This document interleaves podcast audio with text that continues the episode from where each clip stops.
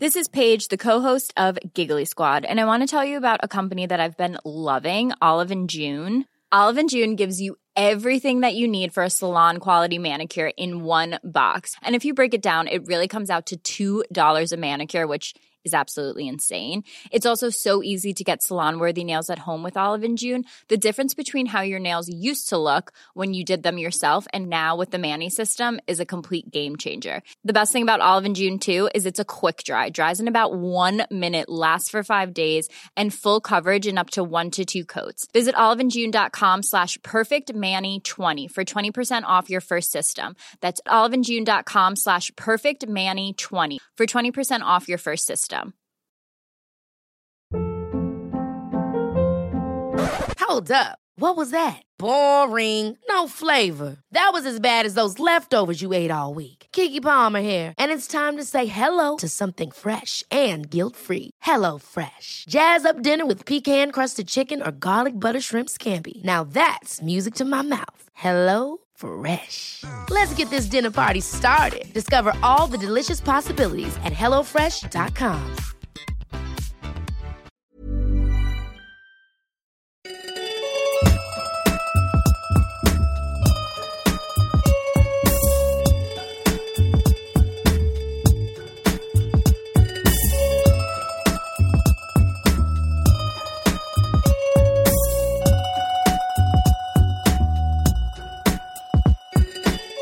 Hello and welcome to Caged In Presents Coppola Connections.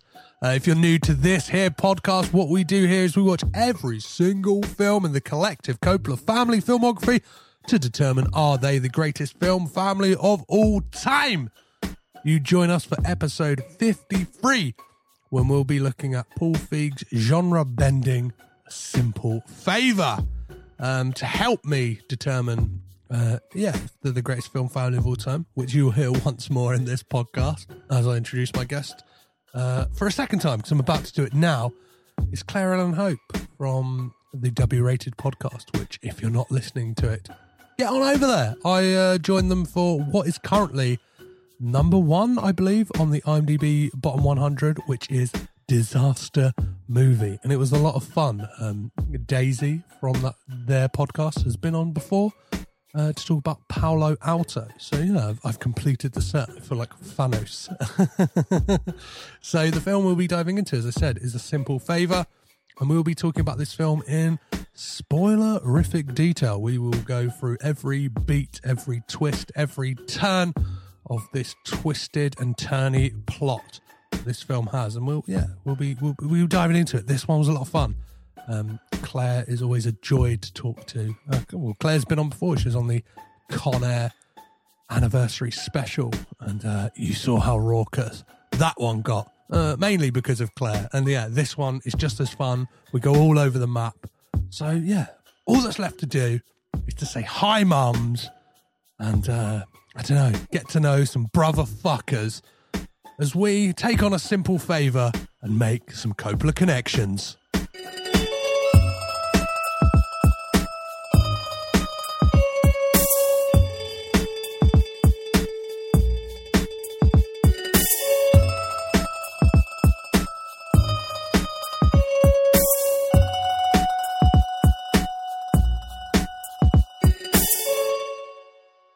Hi, mums and brother fuckers. Today we are going to be talking about 2018's genre bender, A Simple Favor.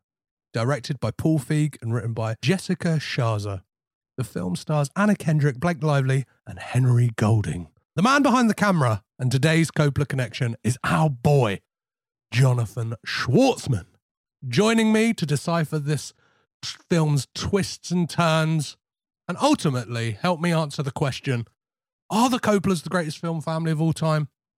Is somebody much more accustomed to the bottom of the barrel of cinema, the IMDb bottom 100? One half, the exceptional W rated podcast, Claire Ellen Hope. Claire, want to trade confessions? no, absolutely not. If it is being recorded, no, thank you. Hello. Hello. How, how how are you? I'm good. Um, it's been a busy week. This is my third podcast in four days. Um, and it's been a delight. Did a W rated one, which I didn't think was that bad, which is always very pleasant. and then I got to go on rambling, ambling, and talk about Flintstones. Um, and now I am here talking about gorgeous women in even more gorgeous suits. So, Oh. like, feels like an embarrassment of riches.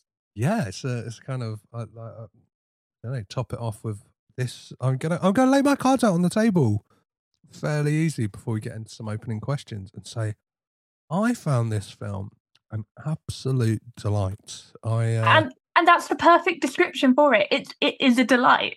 yeah, I I uh, and I think I think there is a version of this film. I'll say this now, and we can kind of maybe litigate it a bit more in the episode. Is there is a version of this film I think with a third of the budget that would definitely be material for your podcast? Like, Mhm. what, what, what, do you make of that? No, completely agree. So we have um spoken off air about like different bits of research we've been doing. And um one of the things that I was researching, I listened to the podcast that at the time was called A Simple Podcast. And they had Blake Lively on talking about the film and Mhm. she was really, really invested and like was really invested in so much of the look of the film and I and that Blake Lively has become so known with fashion. She, mm-hmm. you know, she's not just gorgeous, but she has a really keen eye for what is a good item of fashion, what works, what doesn't. And you see that throughout the film. Obviously, there's amazing people also working with her behind the scene.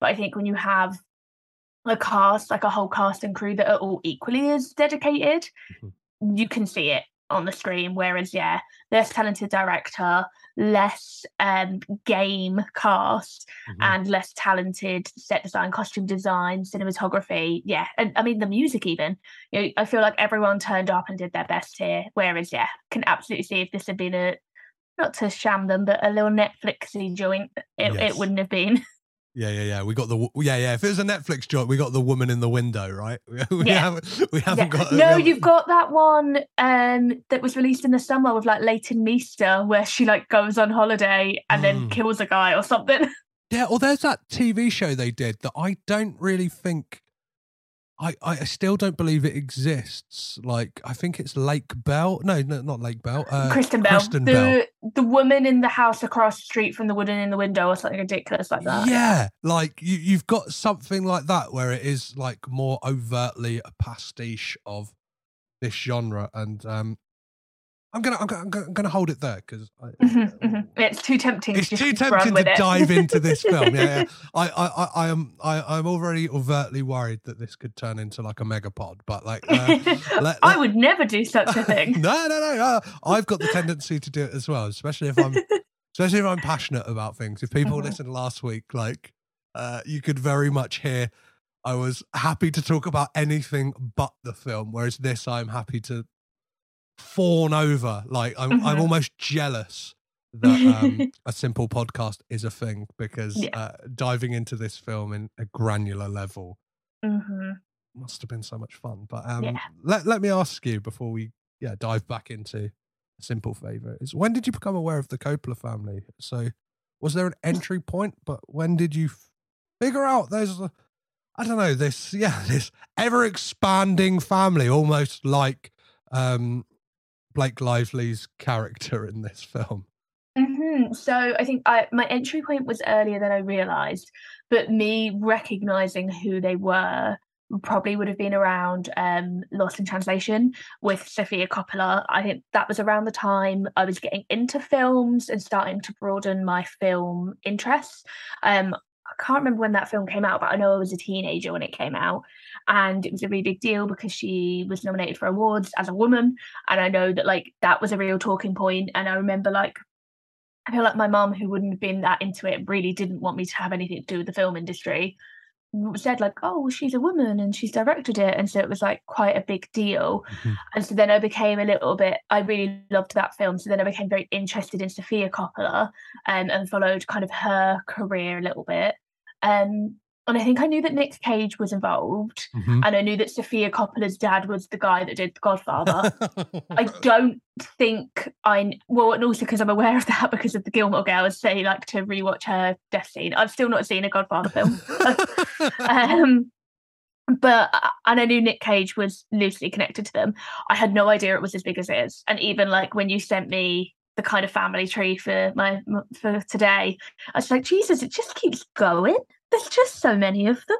Mm, yeah, and it's a, it's a it's a weird thing as well that's been talked about on this podcast before. It's like people who marry into the family mm-hmm. kind of seem to uh, spawn off into things, and like yeah. I guess there's an aspect of even who we're talking about today with John Schwartzman, like mm-hmm. before. I don't know. You could argue before his his dad, uh, Jack Schwartzman, was a like attorney. I always get this attorney or an agent for like uh, talent in in mm-hmm. Hollywood, but it feels like when he married Talia Shire, there was a kind of changing point. Like Jack mm-hmm. Schwartzman mm-hmm. opened like a production company, and mm-hmm. it kind of felt very much like you could imagine Summers, and I know Sofia especially, and like the kind of Jason Schwartzman when they were kids. Francis would make them put on these plays at mm-hmm. like their family estate and kind of say, "Hey, the weekend's activity is everyone gets to write a one act play and then on sunday we come into like the the screening room or like theater room like yeah because they have that room in their house uh like, to, to what perform a them. privilege. What like i was like a real drama kid and i used to love when i'd get to go like if school submitted you and you could go off to a little like one day drama thing at a different school. Like they were the best days. So like mm. to imagine that that was just how like my summers was spent being dragged around to different parks to watch my brother play football or watch my brother play tennis when all I wanted to do as a tiny little redhead was find and like sit in the car and read my book. Yeah. It... So yeah, oh the privilege those um, I mean I bet there was probably a kid in that family that was like I just want to play football. Yeah, yeah, yeah. No, all of them. I think all of those kids who would have likely have been there. So imagine like Nick Cage would have like I don't know, maybe it would have been mm. the the the cool older cousin smoking cigarettes or something like that who wasn't that interested. But um, all of them, yeah, like they've they've had these weird. Sofia especially and Roman had this weird life of just being on set for like mm. yeah Sofia Coppola like being I don't know weeks old is in The Godfather mm-hmm. as a baby being christened. Like it's kind of like in in this family's blood almost to kind yeah. of join the family business. Well, and it, and it's very old fashioned because I think I'm sure people talk to you about it a lot, but there's a real hatred for nepotism these days, and there's like, oh, nepotism, nepotism, nepotism. Blah, blah, blah. But like, 50 years ago, it was the done thing to do what your parents did. You entered into your parents' industry because that's mm. what you watched and that's what you learned, and your parents helped you get your first job, and then you made of that first job whatever you made of it. Mm. I do always feel a little bit bad when people were like, is it, um, isn't there a bunch of kids, like kids of famous people that are all like making a movie together that yeah. was announced last year? And the like the vitriol and the comments were so nasty. Mm-hmm. And I was like, the jealousy of people like yeah it's a bit silly and it's like oh must be really easy for them. But then there are equally pitfalls that come with having you know famous or workaholic parents. But I'm just like of course they've grown up watching their parents be mega successful at something that we all enjoy. Mm-hmm. of course they'd want to learn that trade and i'm sure if they didn't want to learn that trade they would have gone and done something else. Yeah that- but if you grow up on those sets and you learn those skills, and you know, we've all backseat drove at some point, they're probably there going, "Oh, Dad, I didn't like that shot. Should have done this." and so dad's like, "Right, here's a fucking camera. Go and make your own film." Like, well, yeah, when you're kind of last minute forced into acting in a film, like Sofia was with The Godfather mm-hmm. Part Three after Winona Ryder dropped out, it's kind of if anything, like you're kind of you're, you're going to be there on the other side of it, and I, I, think it's testament to her as well that it seems to be she very much is an actor's director, mm-hmm. and like it was this thing of I don't know, not to say she had a bad experience on that, but I think shied away from Hollywood. Yeah, for a long time, tried to tried to find other avenues, but there was like a mm-hmm. calling back. And yeah, yeah, to your point of nepotism, I always find it funny when it comes to like the creative arts, especially it's seen as like a dirty thing yet mm-hmm. if if somebody says to you like oh there's this like family run bakery that has been going for like four generations that's mm-hmm. like a mark of like wow it must yeah. be good mm-hmm. Well, I mean, one of my one of my closest friends, her dad and her sister and her sister in law all work at their grandparents' old bakery. Uh-huh, yeah, Like, and it's lovely, and we're like, oh, that's so nice that like she went into the business and that she's kept it going. We're like, oh, how lovely of her, how brilliant. yeah. And it's like I don't know the amount of companies you see that will be like I don't know Johnson and Sons. Do you know mm-hmm. what I mean? Like carpenters. It's an old, it's an old tradition of following your parents' footsteps. So yeah, like it only makes sense that these people did. And yeah, I just nep- nepotism is bad when someone else is more qualified, and I guess it sucks because there are so many people out there that don't get afforded the same opportunity. But at the same time, if if they're talented at what they do because they've had those opportunities, well, just let them go with it. Mm, yeah, and m- most of the time, like it, it, it's unfortunately it's it's an epidemic that runs across any kind of business, whether it is kind of nepotism in regards to family ties or I don't know what that what's that classic saying? Uh, it's not what you know, it's who you know. Do you know what I Mhm. mean? And like the and that's of, it. So like Nick Cage's son, if he wants to be in a movie and everyone's like, oh, he shouldn't be in that movie because it's nepotism, that's not going to help the poor disenfranchised kid from Hackney get in the film. It's just going to mean another rich white kid from LA gets the film. Mhm. Yeah, yeah, yeah. I don't yeah. know why I've turned this into a nepotism rant. no, it's it, it- it's it's great. This is kind of the, the things we like to to peel back on this this podcast because I think it is kind of I don't know an area that is very complex and Mm. neat. I don't know. uh, I I I, I like to to get into it because yeah, I think I.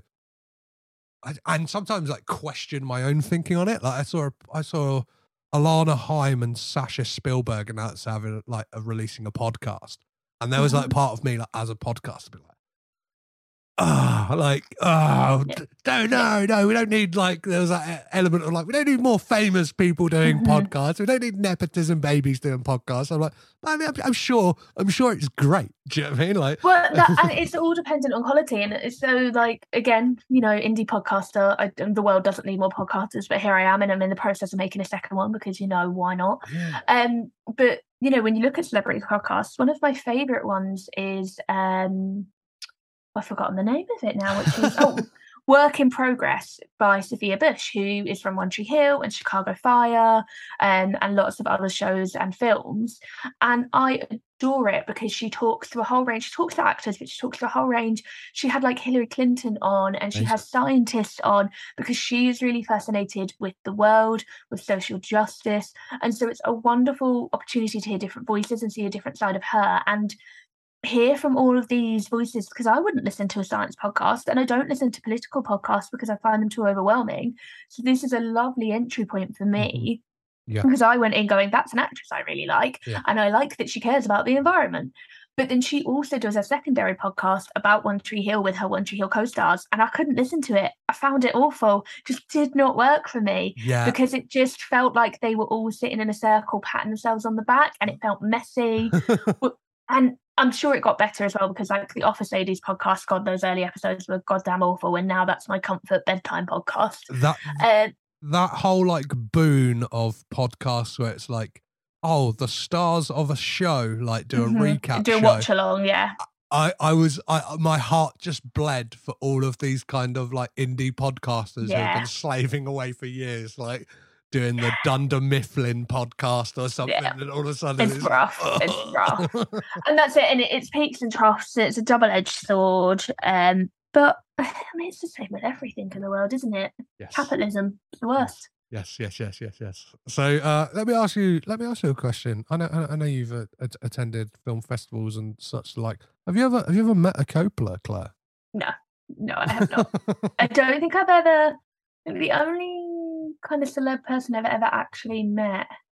Um, oh, I've met a few at Comic Con, but they were all kind of Arrowverse DC people. Um, the most famous person I'd say I've met is Nicholas Hoult, who is not a Coppola. Amazing. English. Soon to be. Soon, soon to well, next year will be discussed on this podcast. Yeah, he's- he's about to have a connection. yeah, he's about to have. Yeah, he's worked with Nicolas Cage on Renfield, so uh, we're, we're we're we're in the spooky season. So yeah, um, yeah, it'd be great. It'd be great to to to talk about some Nicholas Hoult. Um, fantastic. Yeah, he's fantastic. I recently saw. I think there was news that he's replaced Harry Styles in Robert Eggers' Nosferatu, and Yeah, just all the vamp work vampires. yeah, yeah, yeah, he seems to be vampire adjacent a lot. I love it. Um, I it did leave me feeling though with that casting news of, ah, he would have been great in Don't Worry, Darling. Yeah, absolutely. he would have been so good. Like, no, I really liked Don't Worry, Darling. And I didn't think Harry Styles was half as bad as everyone was saying he was. I think he had a bankless part that he didn't have much to do with anyway. Um, the typical woman in most films. Um, but which we can talk about Henry Golding in this film, very similar. Please. Um, but yeah, Nicholas Hoult would have brought just so much to it. It would have been brilliant. yeah, I think him and Bill Skarsgård kind of have, I don't know, a Bill Skarsgård would have been too much. he would have been he would have been believable as the uh, uh, as the second iteration yeah, of, yeah. of, of of that character. Let's just leave it at because that. of because of Big Little Lies and because of the film he was in last year, the black and white film, Rebecca Hall's film, oh, um, oh.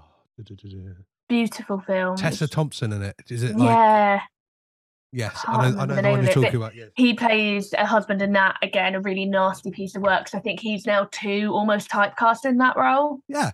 Cast him as Nosferatu. That's about right, isn't it? So cast him as a, Mhm, a ghoulish vampire. That's Yeah. that's what we need. Yeah, yeah, yeah. Yeah. Um, Well, and he wasn't. He came from True Blood, so yeah, get him back in those Get him back. Get him back. It'd be, it'd be a horror icon. He'll be a Boris Karloff of our day. He's Mhm. already done Pennywise. Let's give him Nos- Nosferatu. yes, please. Um. So Oh, th- I'm mixing my Skarsgårds up there. Then yeah, you're never Ale- mind. Alexander Skarsgård. You're thinking. I'm thinking of him. Bill Skarsgård's. Um, see, I only know him as Pennywise. I have no attachment to him other than Pennywise. So I'm like, he's just a clown. Yeah, no, no. I think I think he's kind of. I, I think yeah. I, think I, I, I he because he looks like a man out of time. I Mhm, think he, he, mhm. he, he, he would have been great in Don't Worry, Darling. Well, this ain't the Don't Worry, Darling podcast. Uh, there's there's plenty of podcasts. I am for available for Don't Worry, Darling podcast because I really enjoyed that film. I will give a shout out to an amazing podcast called The First, um, who had similar feelings to me on Don't Worry, Darling. I did not enjoy it as much as you, Claire. Uh, Mhm. But uh, um, yeah, that they, they they had a fantastic kind of conversation and Mhm. really worked out some of the things around that you. film and kind of what I don't know what what what what the film is itself. So um yeah, let me ask you before we jump into talking about uh, a simple favor and when when or what would have been the first film that you would have seen that John Schwartzman would have had um an attachment to as the cinematographer? So I believe it would have been uh, Meet the Fockers, nice. uh, 2004 Meet the Fockers. I can't remember if I saw that at the cinema or not, but because I know I saw Meet the Parents at the cinema. Mhm. But I definitely remember then showing me my parents Meet the Parents when it was on at like Christmas or something, and I remember watching Meet the Fockers at home with them. So I think it definitely would have been that one, followed by uh, National Treasure, Book of Secrets. But there was quite a gap between those two films, so I think Ben Stiller at his most awkward would have been the one. Perfect, perfect. Um, well, let yeah, let's talk about a simple favor. But before we do, let's have a little listen to the trailer. A few weeks ago, I met Emily, this wonderful, elegant person. Our sons brought us together, actually. Come here, little dude. Can me and Miles have a play date today? You drink? Does your kid drink? Maybe? I mean, it's never too early to, to start teaching I think you're joking, but great. J'adore mon poisson rouge. Every time we do this, I feel so high tone. Il m'appelle jour et nuit. Want to trade confessions? No, no. Come on. What's the wildest thing you've ever done? She is an enigma, my wife. You can get closer. You can never quite reach her. She's like a beautiful ghost. Did you just take my picture? Erase it. I guess I'm probably not the kind of person you're normally friends with. Oh, you do not want to be friends with me. Trust me. Stephanie, I need your help. Uh, are you okay? I'm fine, but I, I do need just a, a simple favor. Can you come over? Yeah. Five days ago, Emily went missing.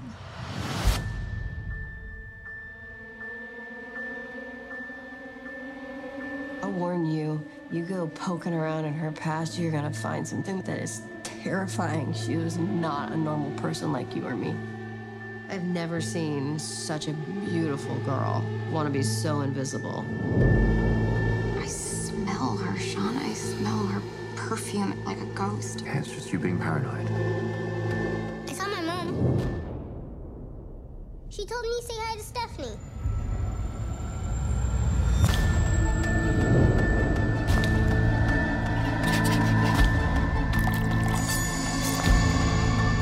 You aware that he took out an extra $4 million life insurance policy on Emily before she disappeared?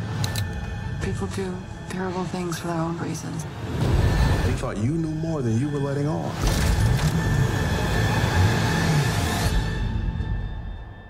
I want to know your secret. Quand j'étais petite, je me taisais comme une fleur. Let's get into some stats on this film. The budget was $20 million with a box office return of 97.6 million. This film was released on September 14th, 2018. Claire, would you like to do us the pleasure of giving us a synopsis of what this film is all about? Yeah. Uh, so, repressed single mother Stephanie makes an unexpected bond with Enigma It Girl, maybe um, Emily, through their sons uh, at the same school. After bonding, Emily asks Stephanie a simple favor oh, um, to mind her son. However, she never returns to pick him up and re- remains a missing person. Stephanie finds herself embroiled in Emily's relation, Emily's life, taking on the role of mother, wife, and taking on take ugh, words. Let's reverse that. Uh, finds herself embroiled in Emily's life, taking on the role of wife and mother within Emily, Emily's family. When she consents that maybe Emily isn't all gone, she starts to investigate this disappearance and unravels all of Emily's darkest secrets. Oh, that is perfect. That's a that, that that's a that's a that's a physical media release synopsis right there. That's got me. It's got me. It's got me enticed to know more about this film. Uh, so, when did yeah? When did you first see this? Was, this something you were anticipating? Were you were you kind of on the hype train for this film? I was anticipating it. I do remember the hype in that I remember Blake Lively like deleted her entire Instagram and Mhm. replaced it with just like some pictures that said "Where's Emily?" because that was the original name of the film was something like Emily's gone missing or Where is Emily before they changed it to a simple favor.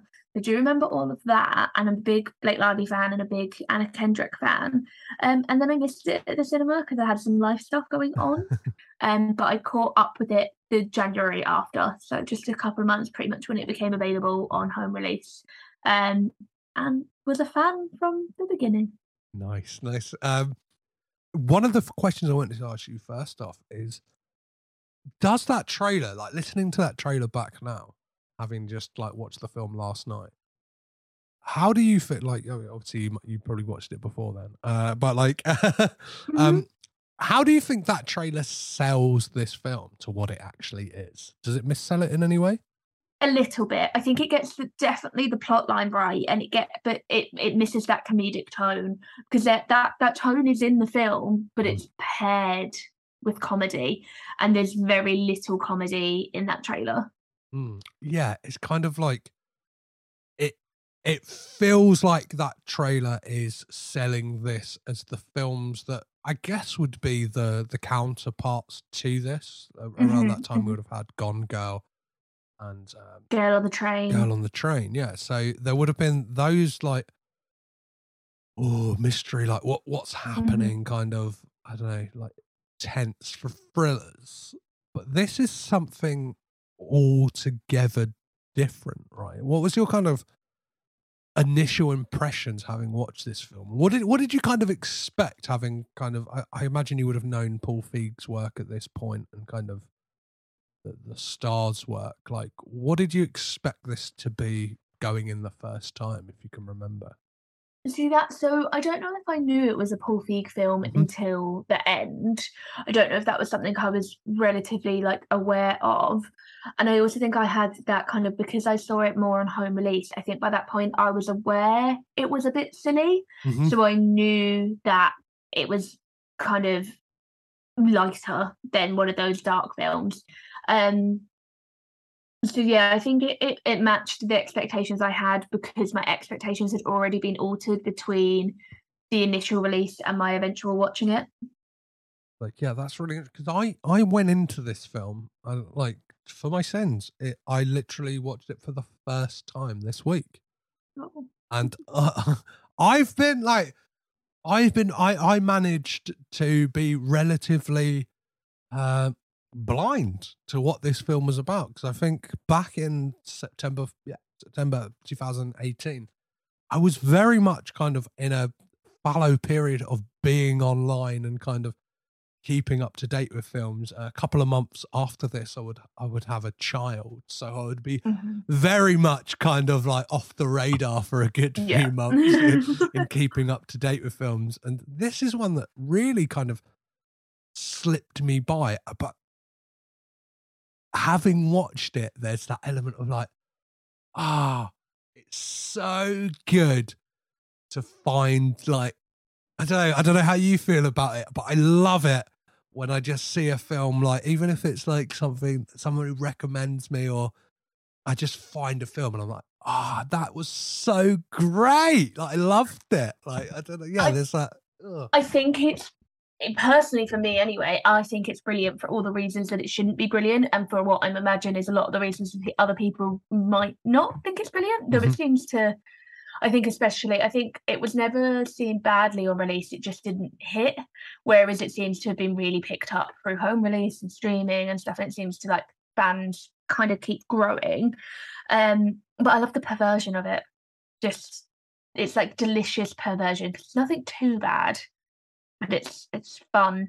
I don't know. I don't know. There's there's some incest in this film, Claire. Come on, not- Do you not feel like though around this time, incest was having a real moment? Um, what 2018? As I said, I was kind of, I was kind of off. I was You were kind of busy like- not yeah, I being. bit- un- yeah. um, I just like said the Game of Thrones stuff. Mm, There was like a Tom Hardy show called like Zelda or something that I think was like kind of incesty. taboo. Uh, yeah, yeah, taboo, Taboo. was very. Yeah, yeah, yeah, yeah, yeah. There's yeah, incest there there, was that. There was definitely, I'm sure, something else. I mean, the soaps oft have a little incest storyline going on. Um, I've definitely watched something recently that had incest, and I was a bit annoyed because I was almost rooting for the incest, and it annoyed me. And then there was like a while around the time this film came out, I read a whole young adults fiction book about incest, and it was very like pro the incest. Um, I think it was called Forbidden. If you really want to like mess with your brain, that's a weird book. I believe you can read it all online for free.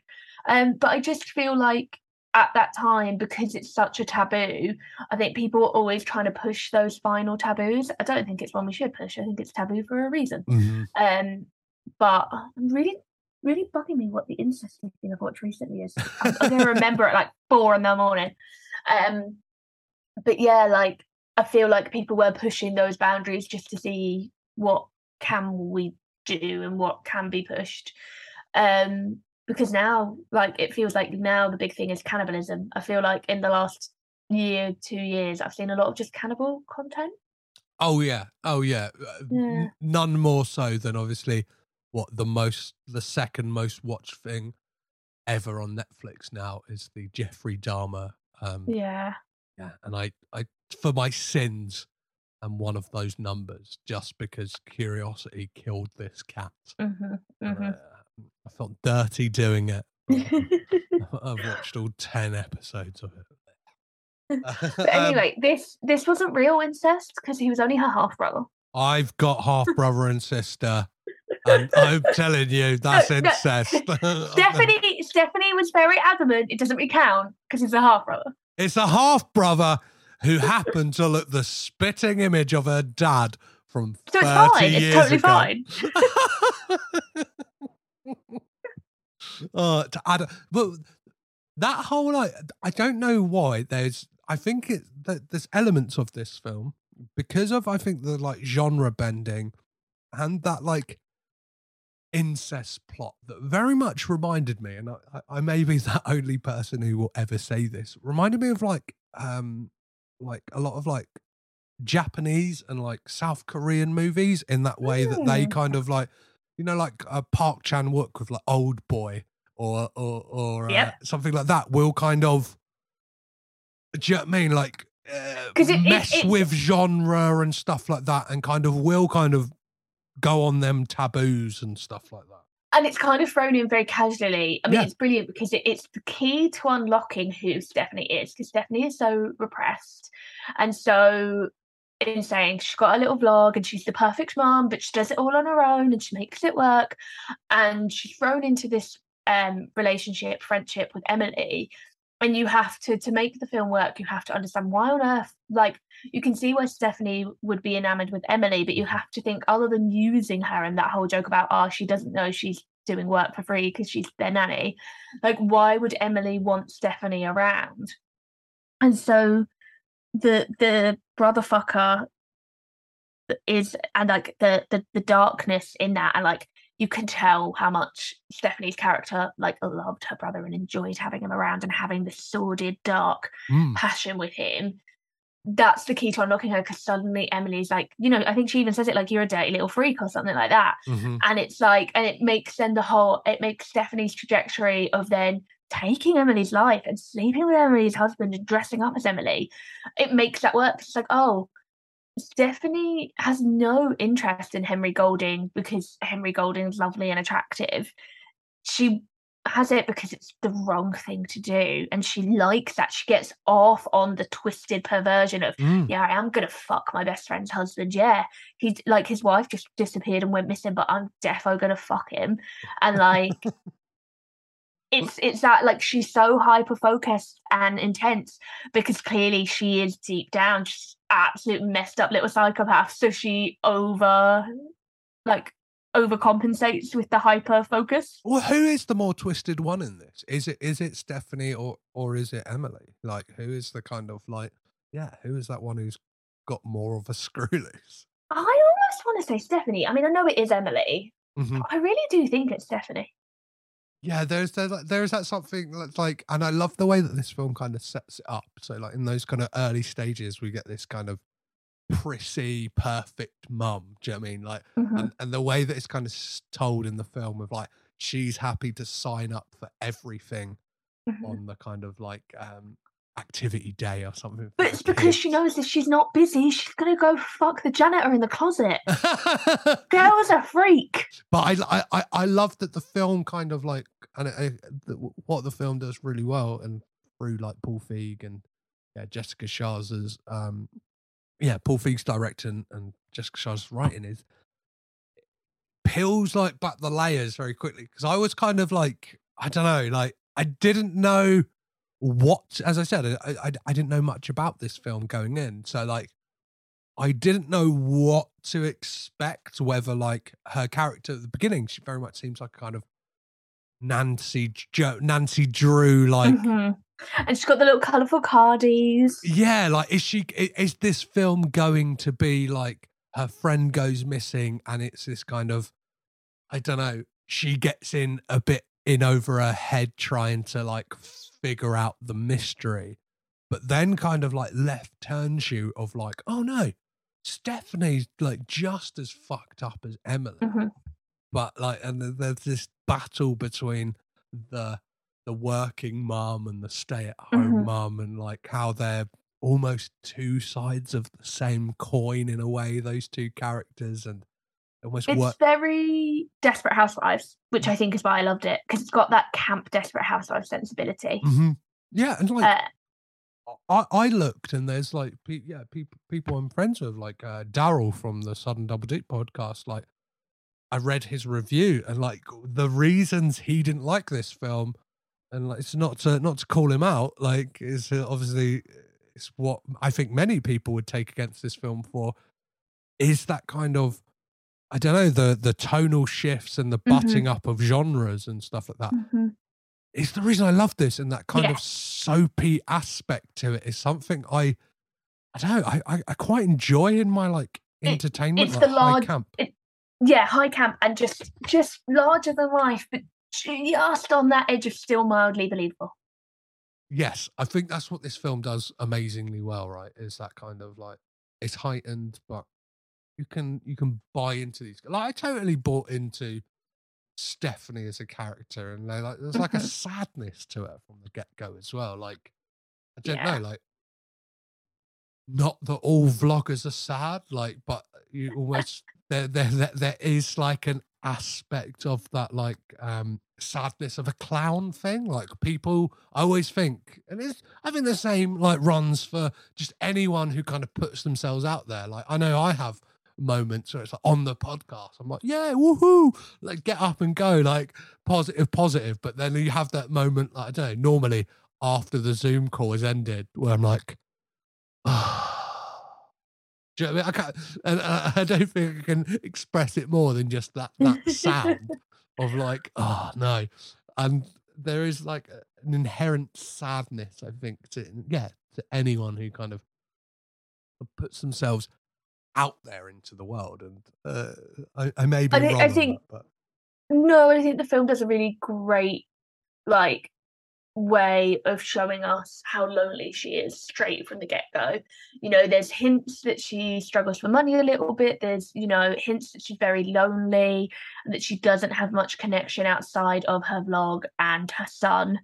And like, it never really tells us until towards the end how successful or unsuccessful her vlog is, but you kind of get the sense that when the kid goes to school, she goes home and that's all she has. yeah, and like she she lets us know quite early on as well when she's explaining to um, Emily that her husband and her brother, who we we realise was also her lover, um, died in a car crash, and like the money is going to run out in what two years' time, basically, mm. right? Yeah. and it's kind of like she's she's yeah she's she's destined for destitute like in that time like in a, in a in a weird way and it is that i don't know there's that there's, there's that great interplay between them as well where they're they're both kind of i don't know they're both kind of fucked right like they're both Oh, kind of like financially fucked like uh, and, Well, they're both financially fucked, but then they're also are emotionally fucked because Stephanie has all of the just the normal grief of losing your husband and your brother at such a young age, all in one day, and being a single mother. But then obviously she feels personally responsible for their deaths because she was having this affair with her brother, and we don't know if her son, who his dad really is. And then um, Emily has the guilt of like that she killed her father and ran away from her twin sister and is like living this other life. And so they both have like a deep, a, a fucked up familial life and guilt about, you know, damage they caused to the ones they loved the most. Mhm. Can you can you think back to when you first saw this and like the kind of I don't know like did can you pinpoint like you- you rewatch can you pinpoint like a moment where the tone shifts in this? Because like there's some like I've watched a couple of films lately and I, I I messaged you off off air saying there's a there's a Jonathan Demme film. I'm sure listeners would have seen this uh something wild which like has for my money one of the best like kind of midway through the film just kind of there's a lighting change and it's like all of a sudden it's a different film. And this mm-hmm. film like i don't know kind of insidiously and slowly does it to us right? Like all of a sudden it's like oh i'm in a different film. fir- the first time you really notice it and it jars you because it jars Stephanie because for so much of the start of the film, Stephanie is our avatar, is when she takes the picture of Emily. yes yes That's, the first big oh Yeah. like whoops. yeah, it makes you sit up, right? You kind of like Yeah. like when when she's like, erase that, like, and she's like, I I, I don't give a fuck about your yearbook. Like, I'll fuck you up, kind of thing. It's like, Yeah. He's like, yeah, yeah. That moment does kind of, ah, and it's I don't know, it's great. I think like, yeah, I I just want to take a little moment to kind of like talk about this in the the the pantheon of uh Paul Feig's filmography because I think Mhm. that's a kind of vital point to this. Is because I don't know, this is a guy who is most famous for most people for Bridesmaids. I know, like that's uh, literally like my my parents' favorite film. Like Mhm, Good taste. any chance, like my if I, if I hear like my stepdad howling downstairs, I know he's watching the changing room scene from Bridesmaids. like they they absolutely love it. But like yeah, so he's got Bridesmaids, The Heat, um, Spy, and Ghostbusters. Before this is kind of like Mm-hmm. his his big hitters. Mhm. Uh, and this film's somewhat of a left turn as well, right? Yeah, so like he's spoken about um he got offered it and he loves thrillers. Thrillers are his favorite genre or one of his favorite genres, so he was really excited, but he also wanted it to be a Paul Feig movie. What what what what what I love about that as well, and he's I've heard him I've heard him express this in interviews, is whatever genre he kind of works in. And I think like yeah, you look at Spy for instance, he takes the spy story seriously. Like it's not it never feels like he's kind of condescending to the genre itself.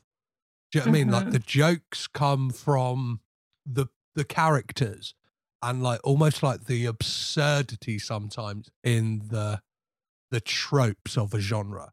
Not kind of like somebody who's on the outside sneering looking in. Like um you you you've you've probably talked about this more than anyone with like the spoof movies. And we've Mhm. talked about it together. Like those films are made from people who have no affection for the It's genre. not it's not even affection, they don't have interest in the genre. exactly. And like I uh, this might be a weird touch point, but like a show like People Just Do Nothing, it's made by guys who kind of have an affection for that subculture and that genre of music Mhm. that they're kind of aping.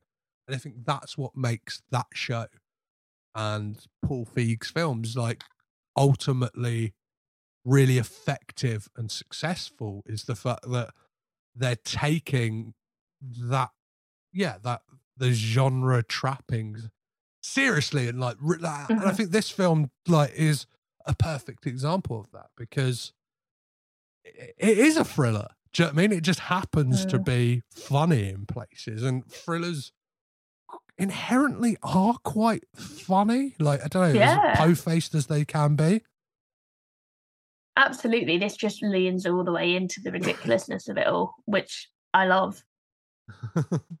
um so where does this like kind of yeah like was this like a i don't know like once you realized this was a paul feig movie wa- was this kind of a bit of a surprise for you in any way or were you kind of like oh that's great to see No. It- made sense. And I feel like Paul Feig is probably one of my favourite working directors. Amazing. Now, I say that with a pinch of salt. I don't think he makes the best films I've ever seen, but I consistently enjoy his films. And I think sometimes that's more important. Like, Yeah. there are directors who've made, like, La La Land. I adore La La Land. I think La La Land is the favourite movie I've ever seen. Whiplash, brilliant. First man, what were you doing? Where were you? There was no passion. There was no. There was nothing. There was no spark. It was. It was dull. It was dead. I know I'm somewhat alone in that, but um, whereas Paul Feig, even his films that I'm like, that was like Last Christmas. Went to see Last Christmas at the cinema. Thought it was a very pleasant time. Probably not going to ever rewatch it. but if someone was like, "Oh, should I give it a watch?" I'd be like, "Oh yeah, it's nice. It's sweet." Like I feel like he's got a really lovely consistency and I like what he does with films. I like what he does with his female characters. I hate that a male director writes some of the best female characters and best female relationships that I've seen in film. Like Annie in Bridesmaids is me. I am her. I've never felt so seen by a character. And it, like obviously there's female writers, and he, I think that's how it works because he does often work with female writers, so he has that collaboration. He has women behind the camera with him. He puts women in the front of the screen. Um, and yeah, like I adore Bridesmaids. Um, Ghostbusters. Remember seeing it at the cinema, and I was like, that was decent. Like, don't know what the fuss is about. I thought it was funny. Uh, since you know, Awakenings happened with uh, Kate McKinnon's character. You know, wasn't sure what was happening there. Loved it uh, in a very good way. Um, but I've rewatched that film so many times. It's become a proper little comfort movie for me, and I actually get really defensive about it now. And I'm like, it is by no means the best film that was ever made, but it's a good film. It's a fun film. It's a nice film. And he writes, also directs, or casts such good himbos.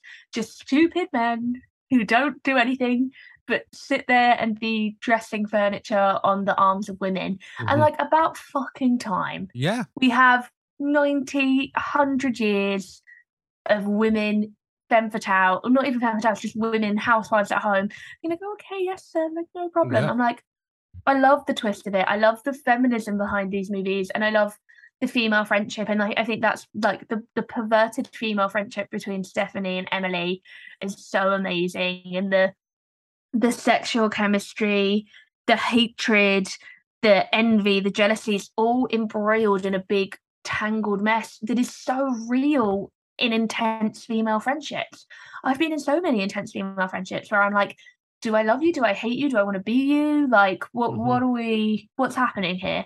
Um, and see, I think he's a mastermind at doing that. And so, yeah, watching this and then going back and realizing he did it and seeing his other films and see, I I've seen The Heat and Spy. I think only once each, but again, The Heat especially has that real complex female friendship in it. Like, I just think, And Spy has that like himbo aspect.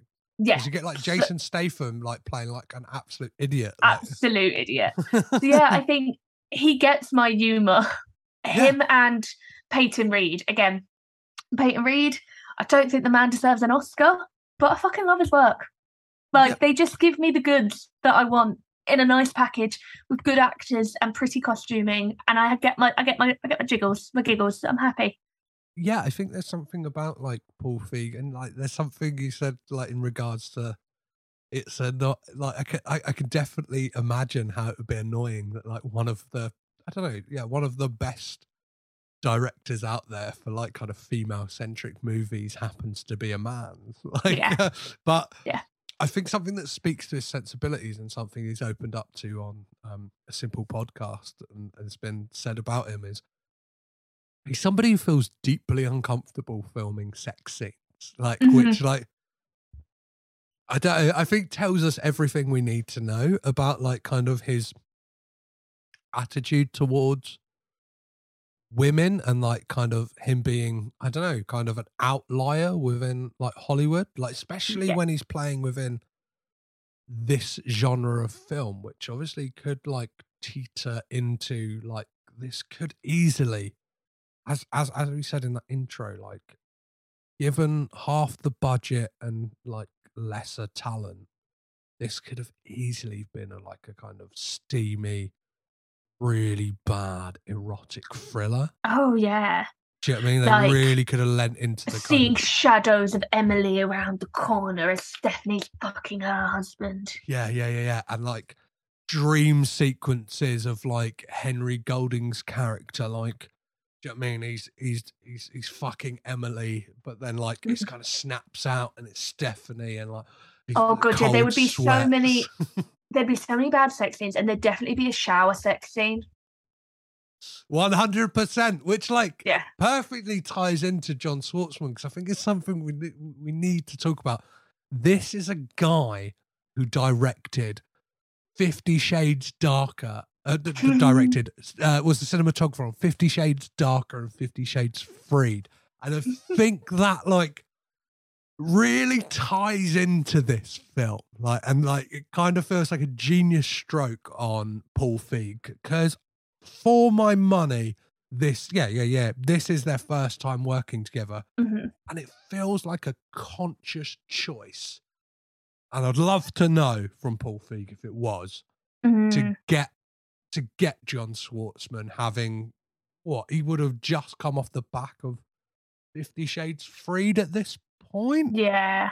so like to get him Well, involved and the film, I don't know if you covered it yet, but the film in the middle of that, The Unicorn, is about a couple who go off to try and have like a sex filled night. oh no no Um, yeah, I, I watched it last year or something, and like they they basically like they want a threesome, which is what the unicorn is, like the third Mhm. person, and they like try having sex with loads of different people throughout one night. So like the man's a bit kinky. yeah and i think he's he's he's uh filmed victoria's secret commercials and stuff like that as well so it's like and and as somebody who kind of cut his teeth like in the big time of being the cinematographer on like Michael Bay films, so like The Rock and Armageddon and Mhm. Pearl Harbor. So like knows big and flashy, but at the same time knows like uh I don't know, like yeah, has managed to encapsulate something like in this film and like yeah, what do you think of the kind of visuals of this film? Because I think it's kind of interesting that for the genre it is, it's very bright. Yeah, and that was a bit of a deliberate part on that subversion, but also apparently Paul Feig just likes to wrap and go to dinner. He doesn't like mm. working at night. I love it. He's like, I'm wearing this nice suit all day. Like, Yeah. I, I, I just want to be able to to go out to a nice restaurant and, and show it off. And I love that. I think we all need more of that. Like, just you know, let's get this wrapped so everyone can go and have a nice dinner and get home to the the cat, the dog, the kid, the partner, the Netflix queue, whatever you're going home to. For me, it's a sad bed and my housemate's cat. Um, but like that that subversion works because you're subverting the genre by putting comedy in it.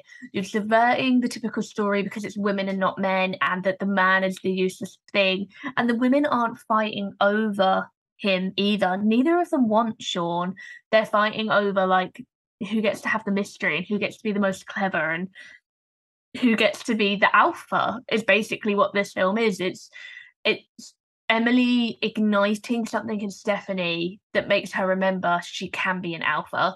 And Emily's sister Faith igniting something in Emily that makes her remember, oh, I'm a beta. I'm not a real alpha. And then it's um, um, Stephanie gets this power just as Emily loses it, and it's a tug of war. And I think then the the visuals completely again just subvert all of it. You've got the gorgeous colors, you've got the playing with the light, you've got like it. It feels just like Desperate Housewives used to. Mm-hmm. It feels like well, nothing bad could happen in a place like this because it's just so lovely. And if you just get your kids to the right school and you make them the right food, what could possibly go wrong? And I think they really play into that, and it works for me. It works hundred percent, and it helps that the costumes are to die for.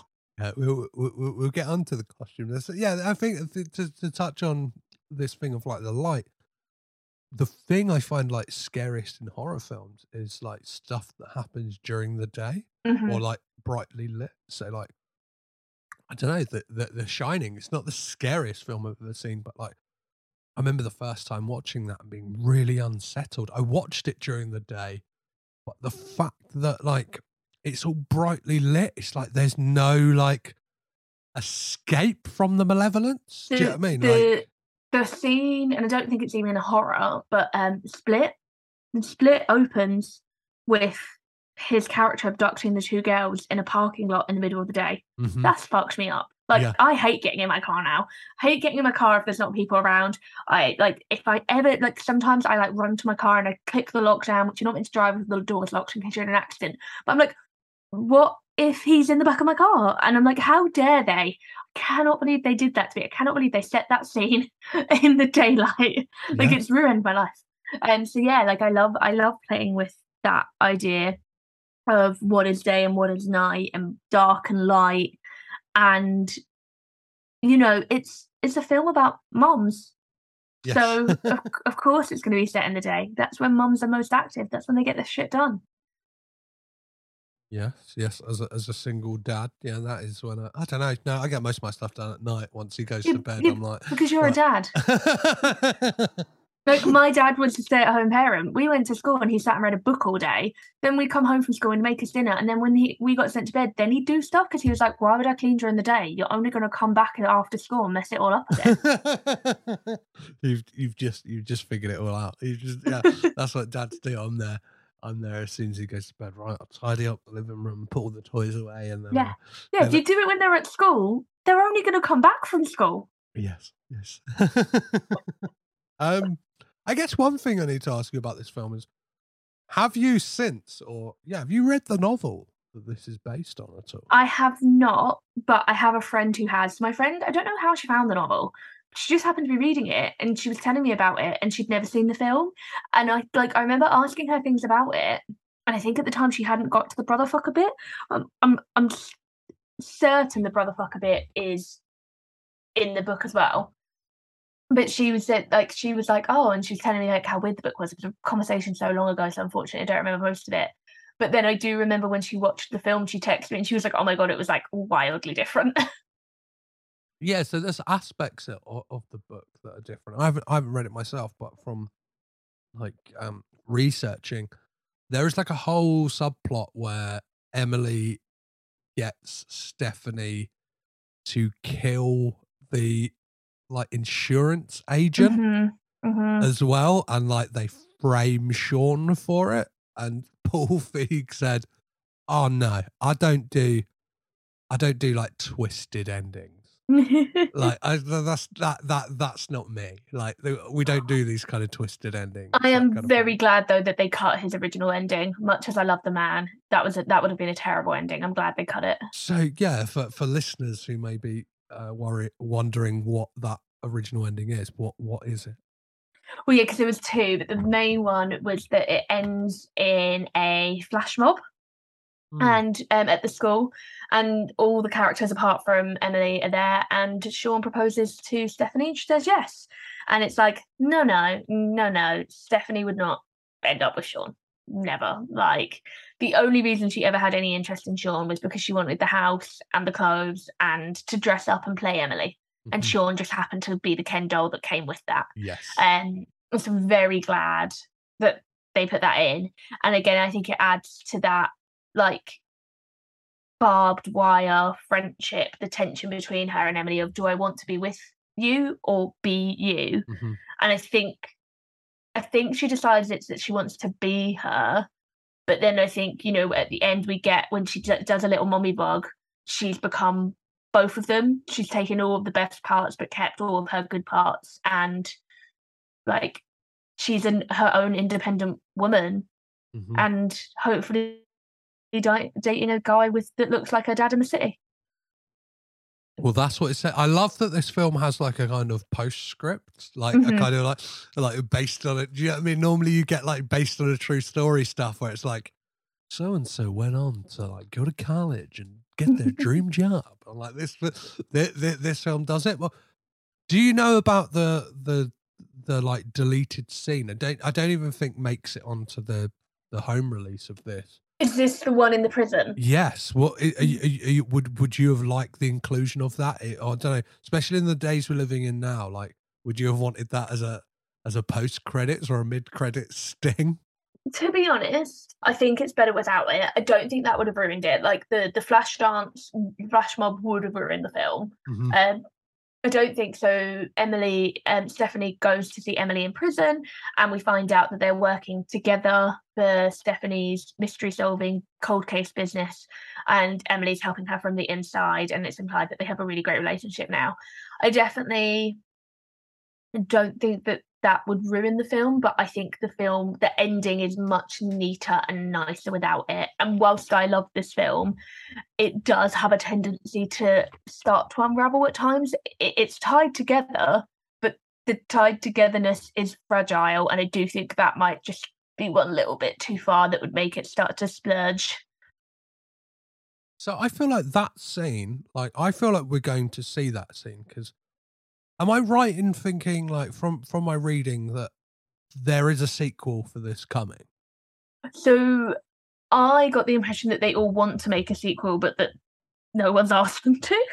Yeah, like yeah, I know there's like a lot of like because it's it's even listed on IMDb as like a kind of I don't know like Oh no, it was announced in May of this year. yeah yeah yeah. So it is Hell coming. yes. I thought that was like they were like, oh my god, I hope we can do a sequel. I hope we can do a sequel. Oh, amazing. And I feel like that scene is going to either it's going to come back in like one of these great and I think like some of the moments I love in this is when we get somebody telling a story of something and we get that juxtaposition Mhm. of like what actually happened and I think like, yeah, so like Emily saying how she didn't, how her sister died, and she, you know, she she went out and she overdosed. yes and you're like, no, mate, you killed her. But yeah, that's such brilliant filmmaking and brilliant editing.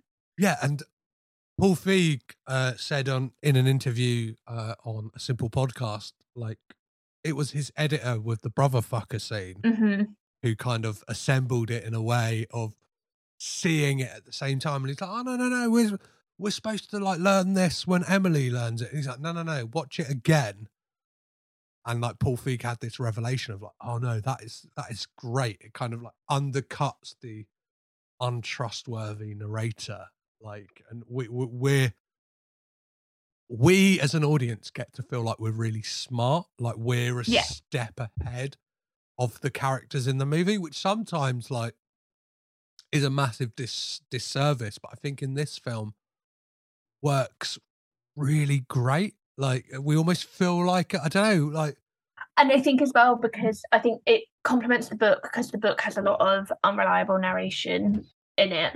But I think the brilliant thing is we get to feel smart, but we also get such an insight into their brains because they're not lying to the person they're talking to, they're lying to themselves. Mhm. So we get that insight. Like they are telling that story so that they think that's what happened and they believe and that's their memory. And again, it gives us, you know, because Emily's such an enigma of a character.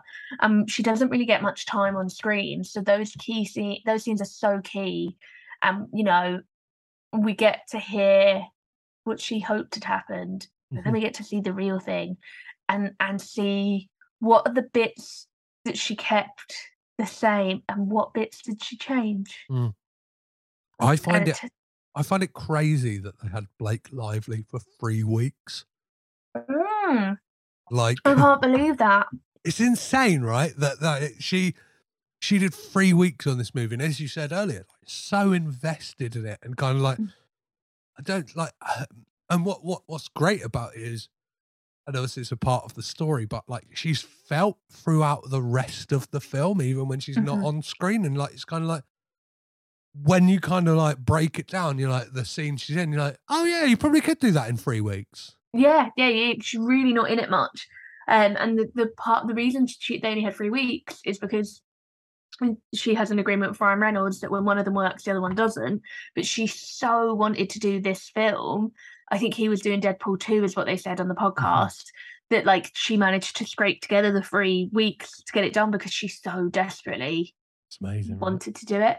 And I think it is, it's great how much Emily does haunt the scene she's on because the scene she's in, you can't look away from her. I know Anna Kendrick's there, but I cannot look at anyone but Emily and the suits. Like she's stunning.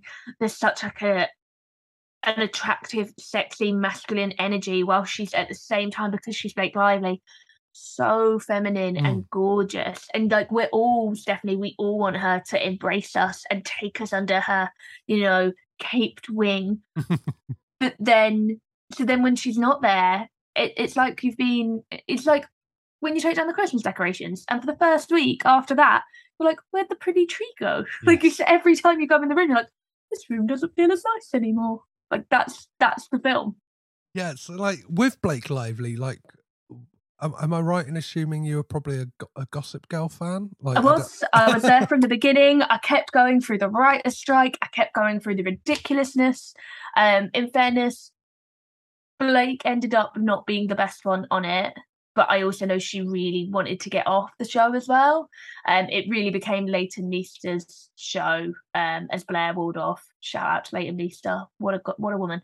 Um, but yeah, I was a Gossip Girl kind of through and through, had the DVDs. So I knew her from that. And then I think I had seen her in Green Lantern and then it's Age of Adaline. yeah, I, I remember like enjoying that, like being pleasantly surprised Age by that. Adaline is such a sweet movie. Yeah, yeah. It's just, it's not very good. It's so schmaltzy and so ridiculous, but it's just nice. And you know what's not? I love Harrison Ford when Harrison Ford lets us see emotion.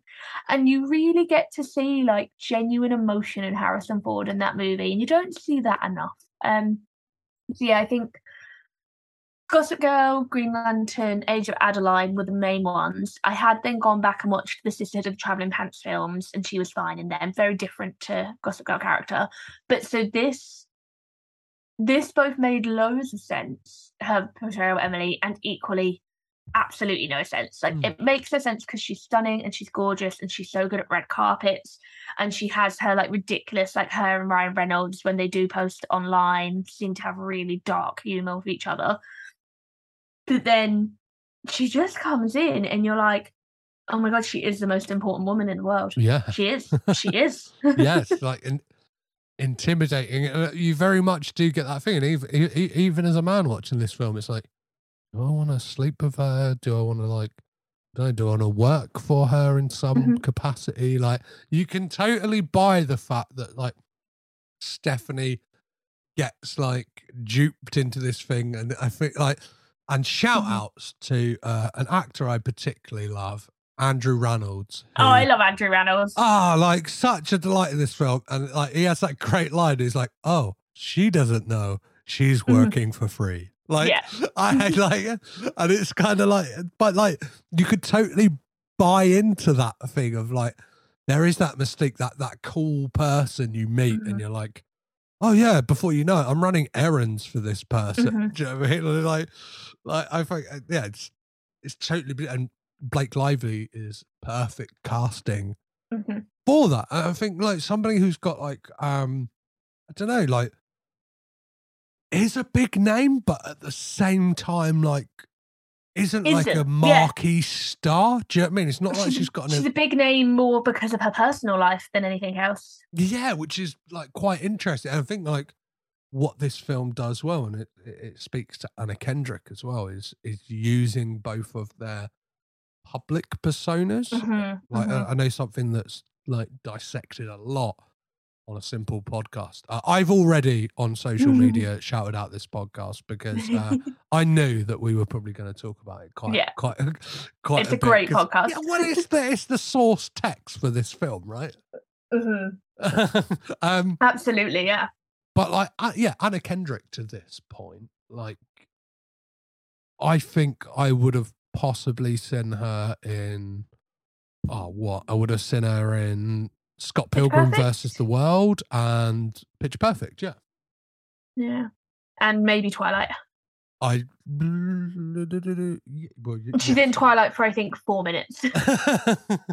but like, maybe a bit more. What What do you think to the way that this film kind of uses and subverts those personas that both of them kind of have? Like, and I know that Paul Feig said, like, in real life, they are totally different. Like, Mhm. Anna Kendrick kind of has this, I don't know, twisted, like, kind of R rated sense of humor, whereas, Mhm. like, Blake Lively doesn't really swear. He said, like, I I guess, I guess that kind of social media uh, persona very much is tying into the this persona that Ryan Reynolds has. Do you know what I mean? Mhm. Like, is a kind of Yeah. post Deadpool persona that he kind of trots out and Mhm. plays in every film. now, go back and watch the voices. He's really good in the voices. with yeah, that's pre. That's pre. Pre Deadpool. That's pre Deadpool, isn't it? Yeah, Yeah. Anna Kendrick's in that, right? Brilliant film. She's great in it too. But yeah. What do you, What do you think of the way that this I, film? I of think it's brilliant. It, it it takes what then what some of what they're known for and dials it up to hundred. In that Blake Lively is known as being the gorgeous, glamorous, how like the gorgeous, glamorous wife of Ryan Reynolds and the perfect mum and the glam, and it does all of that. She is a perfect, glamorous mother, but then it twists it in that dark and she's actually a bitch of a wife and like she has no motherly instincts like it does seem that she really cares about her son but she's not motherly in the way that we would expect someone to be a mother um which i also like i like seeing different types of mums. Mhm. um and then with anna kendrick you know anna kendrick has real theatre kid energy because she was a musicals kid. So it takes that really intense theatre kid energy and riles it all the way up to 100 with the like obsessive perfect mommy blogging. Mhm. but then again pays into that like yeah but she secretly fucks her brother which again is like that theatre like they go on stage and they're perfect but they're all fucking each other behind the scenes in theatre. They're well incestual. So like really plays up into those two elements um and yeah and i think it allows them to be both be caricatures of themselves which is always brilliant Yeah, I love when films kind of get to play upon the persona of the kind of the, the metatextual level of like who that person is in real life. But I don't know. I guess it's like the um. I'm trying to think of like castings seen. Well, an obvious one is Nicolas Cage in The Unbearable Weight of Massive Talent, but he's playing himself. But even like Well, not to bring him up again, but when Ryan Reynolds did Family Guy, um, like that was amazing. Ryan Reynolds did Family Guy as Ryan Reynolds and Uh-huh. like played himself as like this absolute insanity person, and it was amazing. I guess it's Uh, anyone who guest stars on Curb Your Enthusiasm as well, Mhm. right? With that thing of Yeah. like, I'm gonna send up what people perceive me to be. Like- Oh, and like Matt LeBlanc in episodes. Mhm. Yes, yeah, yeah, yeah. Whereas like he's this kind of has been, yeah, yeah, yeah, yeah, yeah, Mhm. yeah. Like, like yeah, there's people playing themselves, but like, ah, I'm trying to think. Like, it's I guess it's like stunt casting to a way, like Mhm. it, it, it, to a thing. But like, I think this film does it like amazingly well, and like we get to see both of them do what they do perfectly well. I think like Blake Lively, like walking in slow motion. It's like, well, yeah, if you've got Blake Lively, that's what you're going to do, right? You're going to get her to walk through a graveyard with a cane in this kind Mhm. of like beautiful, like uh, vintage Chanel suit, like barely nothing else, and you're gonna get you're gonna get Anna Kendrick to uh, rap along to "Ante Up" by MOP in a car because like that's that that's her kind of bread and butter as a theatre Mhm. kid. Absolutely. I think it's it is it's that cinematography and the direction as well that does so much with that because yeah, you know in the hands of someone else, um Emily would be wearing skin tight dresses and all sorts of, you know, over the top things. And she's so over the top. She's so over the top. But her energy comes from her outfits and she's so covered up, but she is still so sexual and so attractive and has all of that energy because of Blake's acting, Paul's direction, John's cinematography, the costumes, the fits, and it, it all pulls together because, again, it's not just the stunt casting, but then building the character and the film around your stars. Well, yeah, because it's like a I don't like it starts off of being like when you first meet Stephanie, I think she's the prime example of it. You think, oh yeah, that's that's an End- that's an Anna Kendrick archetypal Mhm. character, and then like by the end of it, you're like, what?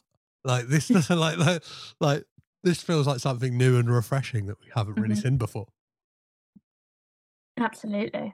Um, so let's yeah, I, I wanted to dive into uh the aspect of like, is this a pastiche of the genre, or is it a valid a valid entry? Like, does this stand shoulder to shoulder with Gone Girl?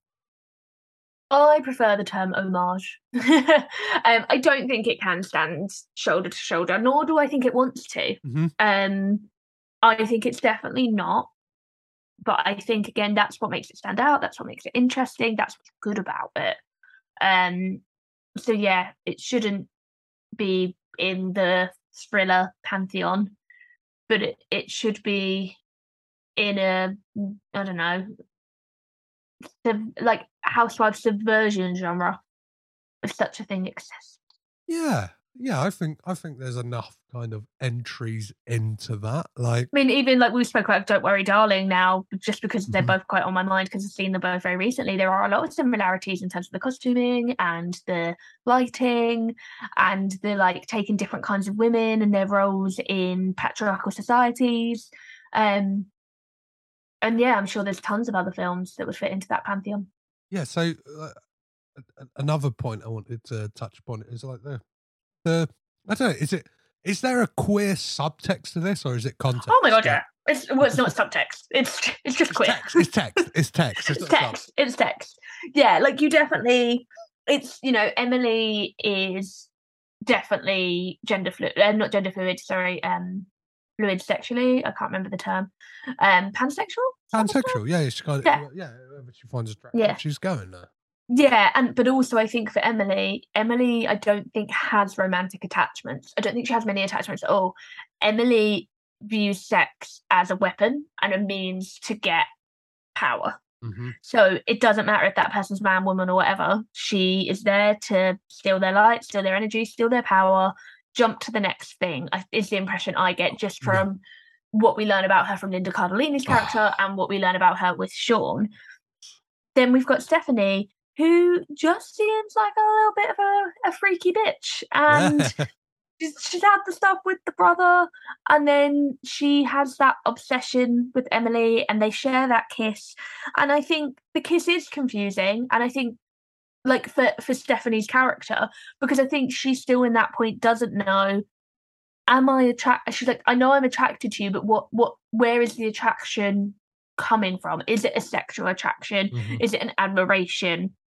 Um, so I think you know it's about that exploration, and you know sometimes you do just meet someone where you you become infatuated with them. So I do Mhm. think that that is all there, and I think it's handled really tastefully.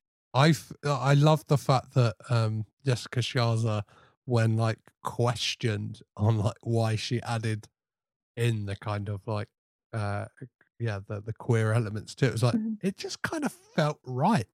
Like it's Mm. kind of like it's kind it kind of like was in my head and like I don't know this this feels like this is a part of this story. Like uh, Well, and it, it- bonds them together so much more because unfortunately within the film, just given the runtime they have, you don't get that much time of Emily and Stephanie together. They only really share five or six scenes together, like Mm. or not scenes, but you know, encounters, events.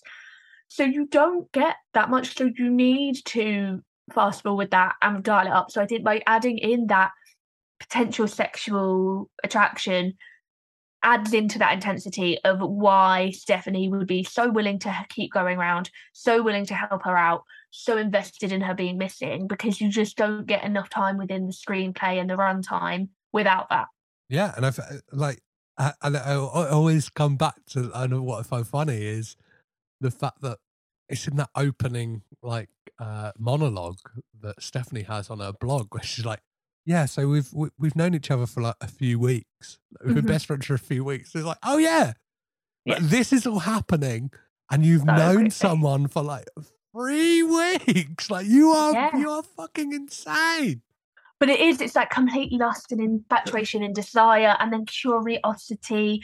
And like again in that scene with the brother fucker scene, you, you see you see the mutual attraction for each other because they see the spark of kindred spirits in each other of oh, you're a fucked up weirdo too. Hmm. Hey. So like yeah, we see each other and so i think that's again she finally found someone who she was able to tell her deepest darkest secret to who just accepted it and ran with it and then also then has this attraction to i can understand why emily would be so important to her. Well, um, and what this film does as well is obviously when she first tells the story of like her husband and brother dying, like there's massive sympathy for, and, and well, yeah, there's sympathy for Stephanie, and then like we see the true of like true events of the moments leading up to it, like the argument between her husband and it makes you look at Stephanie in a different light as well. Like, oh completely differently like I'm pretty sure the actor, if I am right, is the actor who plays her husband, the guy from Fifty Shades who plays like uh, Anna's boss. Who, oh i don't know because i've actually never watched 50 shades i know her brother is ted from Schitt's creek Yes, but like the guy, mm. the guy who plays her mm. husband, really like doesn't look like the type of guy that you expect no the character not at all to, to be. The, the, the, pet- He yeah, the- seems like he'd abuse her a little bit. yeah, one. There's something about like, I, I, I, there's probably an element of the fact that he is like he looks, he looks drunk when they're having this dispute. And, and he's like, very angry to find out that Yeah, his so wife he has is- been. he is, he the, is the same guy, actor from uh, Fifty. Shades Freed who plays um Anna in that's like psycho boss. Um Oh.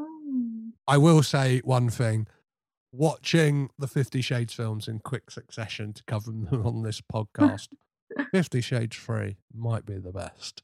Uh, Ah. I'm just looking, and I think apart from this, I've not seen any of his work, so that's why he is just an invisible man to me.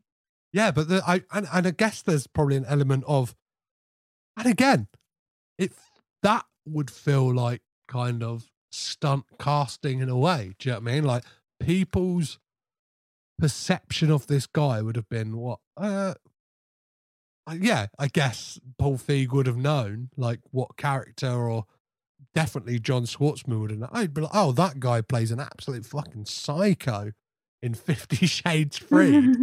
like I know that like and yeah, when he's on screen, it's like I don't know, it really shatters that illusion of um Stephanie being like I don't know, Per- you- perfect mom who had the perfect house and the perfect husband. Yeah, and white then became a widow. life. Yeah, and you're like, no, there was no picket fence. no, That house was dark and twisted and weird. yeah, like that guy looks like, and sorry to Jack Hyde as an actor, but he looks like the type of guy who, like, if the kid misbehaved, would be like taking his belt off. Do you know Oh, what I mean? Like, Mm-hmm. and I think it does something clever as well. It's like it makes you like almost go like, "Oh, you're right to have fucked your brother." Do you know what I mean? Like he seems like he seems nice. Like he seems Now, now. lovely. Now, now. Yeah, I don't know. Yeah, yeah, yeah. yeah. I've, I've, I've, I've, nearly had a bottle of prosecco, guys. I'm, I, I cannot be held accountable for the things I'm saying. We're not promoting incest. We're not promoting. I'm just saying, like from the actor's standpoint, he looks like the yeah Ted from Schitt's Creek is uh, a, a, lot more kind of. And he's got a having watched. Schitt's Creek, we all Yes. want to marry Ted from Schitt's Creek. Amazing. Um, is there any is there any other elements of this? Because obviously, yeah, we ha- kind of haven't even talked about the kind of twists and turns. But before before we kind of move on to that, you mentioned um, Lin, uh, yeah, you mentioned Linda Cardellini, and I kind of have to mention her because obviously this is this is like as somebody who was a massive fan of Freaks and Geeks when he was younger, seeing her crop up in a Paul Feig like joint uh, Mhm. once more was an absolute delight. So obviously, I think this is their first time working together since then. hmm What did you like? Yeah, what, what did you make of that scene? It, it's like I, I, I Funny, actually, it's it's always my least favorite scene in the movie, and I don't know why. Because I love Linda Cardellini. So I didn't watch Freaks and Greeks, but to me, Linda Cardellini is Sam from ER, Nurse Sam, um, and she is also Velma. And then I Hmm. adore her in um, Dead to Me. So like I and like I think Linda Cardellini is one of our finest working actresses. I want a film with. So I I was thinking about this in the car earlier. I would like a uh, Paul Feig all female comedy in the vein of like The Trip or that girlfriend's film. That is the uh, Marvel Wags. And I want it to be Gwyneth Paltrow, Linda Cardellini, Natalie Portman, Rachel McAdams, and whoever else needs to be there. And they all go on a little weekend getaway or they're at a safe house or something. And then, like, one of them snuck into the weapons cabinet, but they accidentally, like, kill a guy or something and then they're always trying to cover it up before uh, Nick Fury finds out and like rips them all to shreds. Like, give me that, give me that MCU film. Amazing. That's Um, like, that that that that sounds like the MCU version of uh, very bad things, like a kind of Yeah. like uh, a, do gone awry or something. Absolutely, and I just because I was just thinking like because that's what she's done most of recently is being an MCU wife, and like it feels such a waste. Like I always delight when I see her on screen, but it feels like such a waste. And so I was like, oh my god, give her let her lead like an MCU comedy. Mm. But like it's just them fucking up and accidentally like using loads of tech and fucking something up and having to fix it before the but the men come back. Um, but yeah, something about her in this film or in that scene just never works for me, and I don't know what it is. I, I, yeah. Um, I don't know. Like, I think I was just like bowled over by the fact that it was Linda Cardellini on the screen. Mhm. Like, because I saw I saw her name in like the the cast list for this. I was like, oh, when's when's Linda turning up? And then like when she Mhm. did it, oh yeah. And I I think I think it's a good scene in like it, kind of feels like a serviceable scene to give us like that I think that's it feels like she's stuck with all the exposition. yeah, she's kind of like a, oh, I'm just another clue in the Mhm. unraveling mystery, as opposed to, I don't know, I get to do something meaty. With it Mhm. in- in- And maybe that's it. I just I want more for Linda Cardellini, but I love seeing her. Nothing wrong with the performance. Well, just well, we can only hope that, um, yeah, Linda Cardellini's character gets some more airtime in a simple favor too. Like, uh, isn't it called like the most the the most simple favor or something like that? Oh, that, yeah, that that that would be, or or another simple favor would be a great title It's well. I I saw it on Letterboxd and Anna Kendrick's list. Hang on, it was like I was like, oh, that's that's funny. Um. Oh no! I'm Now looking at someone's list. Apologies, the cat's trying to break in, and it's very distracting. Um, the most simple favor, yeah.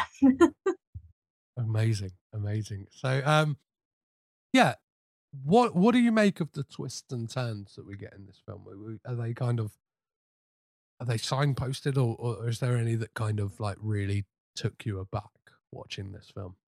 Again, I'm trying to remember the- first time I watched it Mhm. back in like 2019.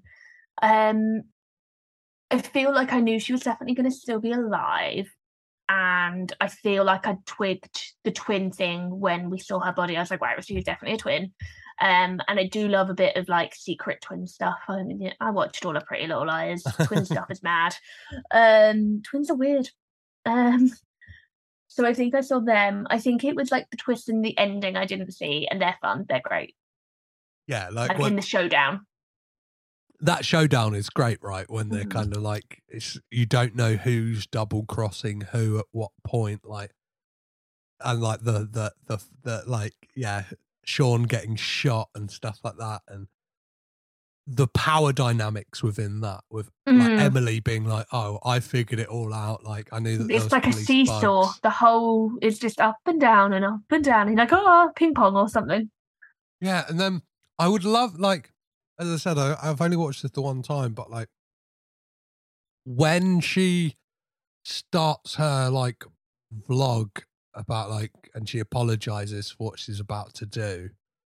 I'd love to rewatch it, like because obviously when we see it again, it says like streaming live. Mm. If it says that, like if it's like a kind of like when you watch it again, it's like, oh yeah, it says like live streaming. So like like would you kind of be like let into the kind of like do you know what I mean? Would it be more signposted? But like I of- don't think it is for me on a rewatch because I think her mommy vlogging always just again seems like a framing device and a exposition dump, not dump, but like a, a, framing device to give us more exposition and Mhm. also like show us the passing of time. So I just I never saw that coming. Yeah, but that one, like, yeah, when it cuts back to the screen, it says like streaming live at the box. It's like, supposed to be like a YouTube window, isn't it? Mhm. I just Yeah. wonder if on screen it kind of says when she delivers that speech before, like in the middle of that, when she enters with the gun, whether it says streaming live at the bottom, like as like a kind of like, oh, it's we were hiding this in plain sight, like as an audience, you just didn't pick up on it, and then on rewatch, you can kind of see that and go, oh yeah, of course, like she's streaming live. Of course, this is how it's going to end. Like it's kind Mm. of Chekhov's vlog in a way. Do you know what I mean? It's like, of course, the vlog was going to kind of come to fruition in this way, and that was going to be the thing that would catch her out. And like, I I I, I loved it for that. And like, e- even when it gets to the point where Emily runs outside, gets run over, and it's it turns out that the car that ran her over was Andrew Rannells' character, and he's like us mums stick together. Like it's like us, like it's amazing. Like No, it's it's her crawling like Mm. just the that's what I love about the film is just the absolute ludicrousness of it of her in the heels in the shattered glass just trying to crawl crawl away from the police who are just like very casually walking behind her. yeah, and there's like there's there's a lot of this insanity in this. Like that moment, like when she throws a wrench up in the air to catch it with her fucking eye to the, like an, like like she suffered abuse. It's like what is going on right now? like, I kind of like, I'm, I'm kind of confused, but at the same time, I'm absolutely loving this. Mm-hmm. Mm-hmm. Um, before we start to wrap this up, is there any other aspects of the film that we, we need to touch on that we haven't already, Claire? Um, whoever the music supervisor was, the French music. It's great, right? Oh, just delicious. Yeah. Ag- again, just that absolute. Because again, I think we find out that like Emily's a shell. Emily isn't a real person, and all of her highfalutin suits and rich husband and be- her whole life is a complete fraud. And so it absolutely strikes me as her being the kind of person that would listen to French music, not because she likes it, just so she can be like, oh yeah, I prefer the French version. Definitely. Like, there's a. What is the. Yeah, because there's a French cover in the opening titles, right? It's like a cover of. Yeah. Um, Music to watch girls by? Yes, and that that that Yeah. those opening titles. When I was watching it, I was like, "Oh, I think I'm in for a good time just from watching Yeah. like those credits." I was like, Because Yes. it's fluffy and it's fun, but it feels sophisticated and chic. Because you're like, yeah, it's French and it's so chic. But then when you think about it, you're like, that's so silly. It's still just the same song. "Yeah." There's like, um, I don't know, it, like you just know it's going to be fun. Like, and like the the fact that the title sequence almost looks like a kind of old like French film or something, like or like a kind of Mhm. mystery caper that you'd get in like the 60s or something like that. I was like, oh, I think, I think, I think we're going to be in for a good old time with this film. And yeah, We I think- as I stated throughout this episode and like even showed my cards at the beginning, it very much is a very Mhm. fun time. And it's, uh, I yeah, I would, uh, I would take up this simple favor again anytime. And I'm, oh, I'm, I'm you know, I was absolutely. jealous because I've only ever watched it on streaming. Um, currently BBC iPlayer. Cheers, lads. Um, but it made me jealous when you said there was like all of these directors' commentaries on the Blu-ray. I'm like, oh, I might have to, I might have to treat myself, go to CEX and see what I can find. Yeah, there's. Let me have a look to see who the who the commentaries are, just so yeah, people listening as well can know what they can get Mm. on the. the Don't get enough physical. commentaries these days. So when we get one, You get free. You're in for a bloody good time. So Mhm. The commentaries you get on this. Let me have a look. It's in small. It's in very small font, guys, and I'm in poor lighting right now, so I need to get a light on the situation. Um, three commentaries with cast and crew, including Paul Feig, Anna Kendrick, and Blake Lively. Yes, bloody please. yeah, I want it. I need that. Yeah, I think we're definitely going to get like that means one of them is going to either be oh, you you, you definitely I, I, I definitely should have watched them, but t- time is time is very precious for me, and I can't I can't I can't watch this film four times, guys. I do apologize. but, um, but in time for the sequel, he will. yeah, of course, of course, yeah, yeah, yeah. Um, they're like, but you definitely want one that is. I would love one that is just Anna Kendrick and Blake Lively. Yeah, Like, yeah, I the think that would be really fun. And then I don't know, maybe like a Paul Feig and Jessica Sharzer would be really great together. And then maybe Mm. like like a nerdy technical one. Do you know what I mean? Like uh, yeah, I'm a big fan, and uh, I think di- directors' commentaries are something that, and or just commentaries in general are something that like yeah don't get enough airtime these days. And like, but uh, I love them. Like my personal favorite is the Armageddon one, just because it's so I've fucking heard chaotic. brilliant things. yeah, if you've got if you've got like a half cut Ben Affleck kind of dishing dirt on Michael Bay on a on a commentary, and it's included, yes, fucking please. Um. So yeah, anything else? Anything else we need to to, to mention, Claire, or should we should we start to start to wrap up this mystery? Just let women wear suits more. Yes, please. Yeah, yeah, yeah, yeah. Mhm. Just Yes. yeah, women in suits.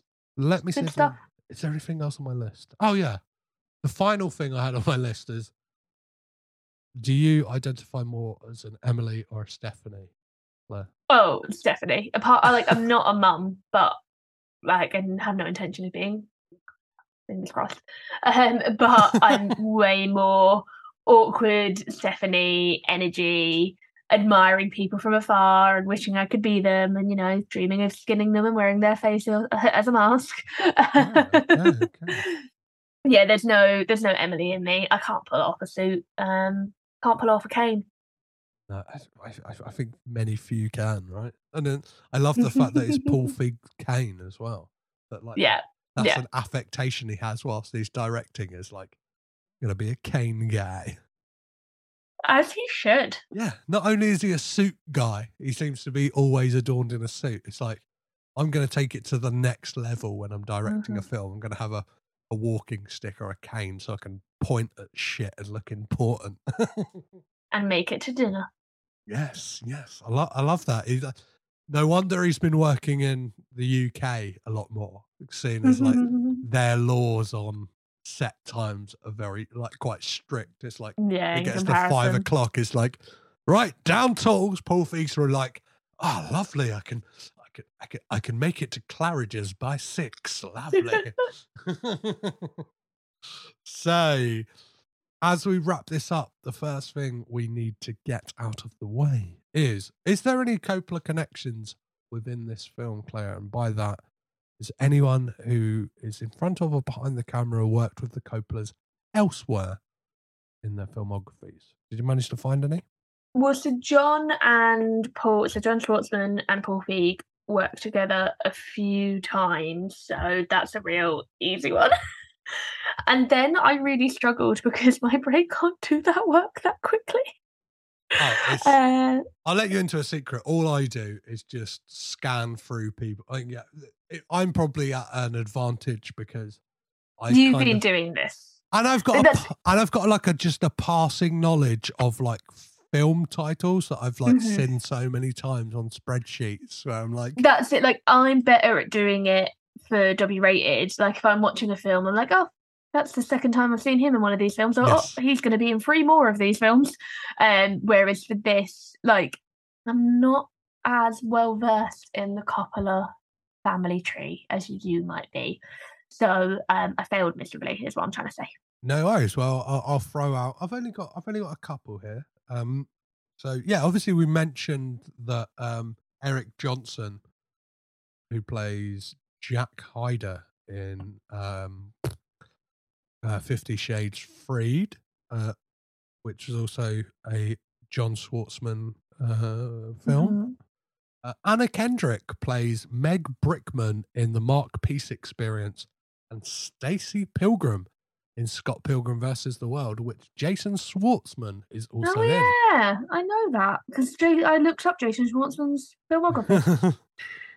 and uh, Henry Golding is in Last Christmas, which Mhm. John Schwartzman again was the cinematographer on. Yeah, the films that John Schwartzman has done so far with um, Paul Feig are this film, Last Christmas, and the now released, as you're listening to this, The School of Good and Evil.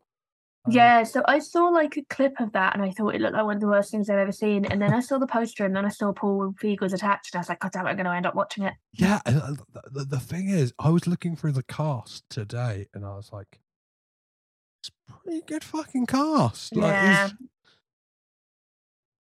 he's, he's really pulled it out of the bag. Like, let's have a look at like one of the people I saw. Is it? I was like, he's got Michelle Yeoh in it, and I was like, Yeah. "Oh, a fucking bastard! You've you've pulled it out here, Paul." Like, yeah, Kate uh Blanchett.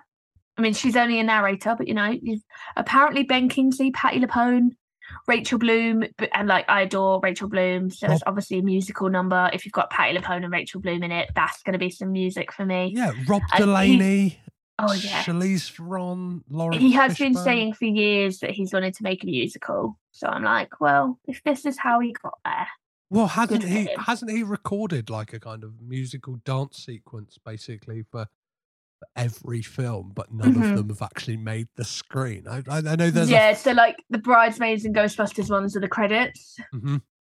but yeah, I, I mean, I get why. I get why. I think him doing an, I think Paul Feig doing an out and out musical would be Would be good. would Yeah. be amazing. Yeah, I think. I think We can we can come back and compare notes after the weekend. yes, yes, yes. Maybe the, maybe there'll be a little addition to this episode, having me watched School of Good and Evil. Uh, Mhm. I'm currently looking to. Uh, oh, I don't know. That runtime makes me feel like it's not going to be a film I can watch with my son. Oh, and it's a twelve.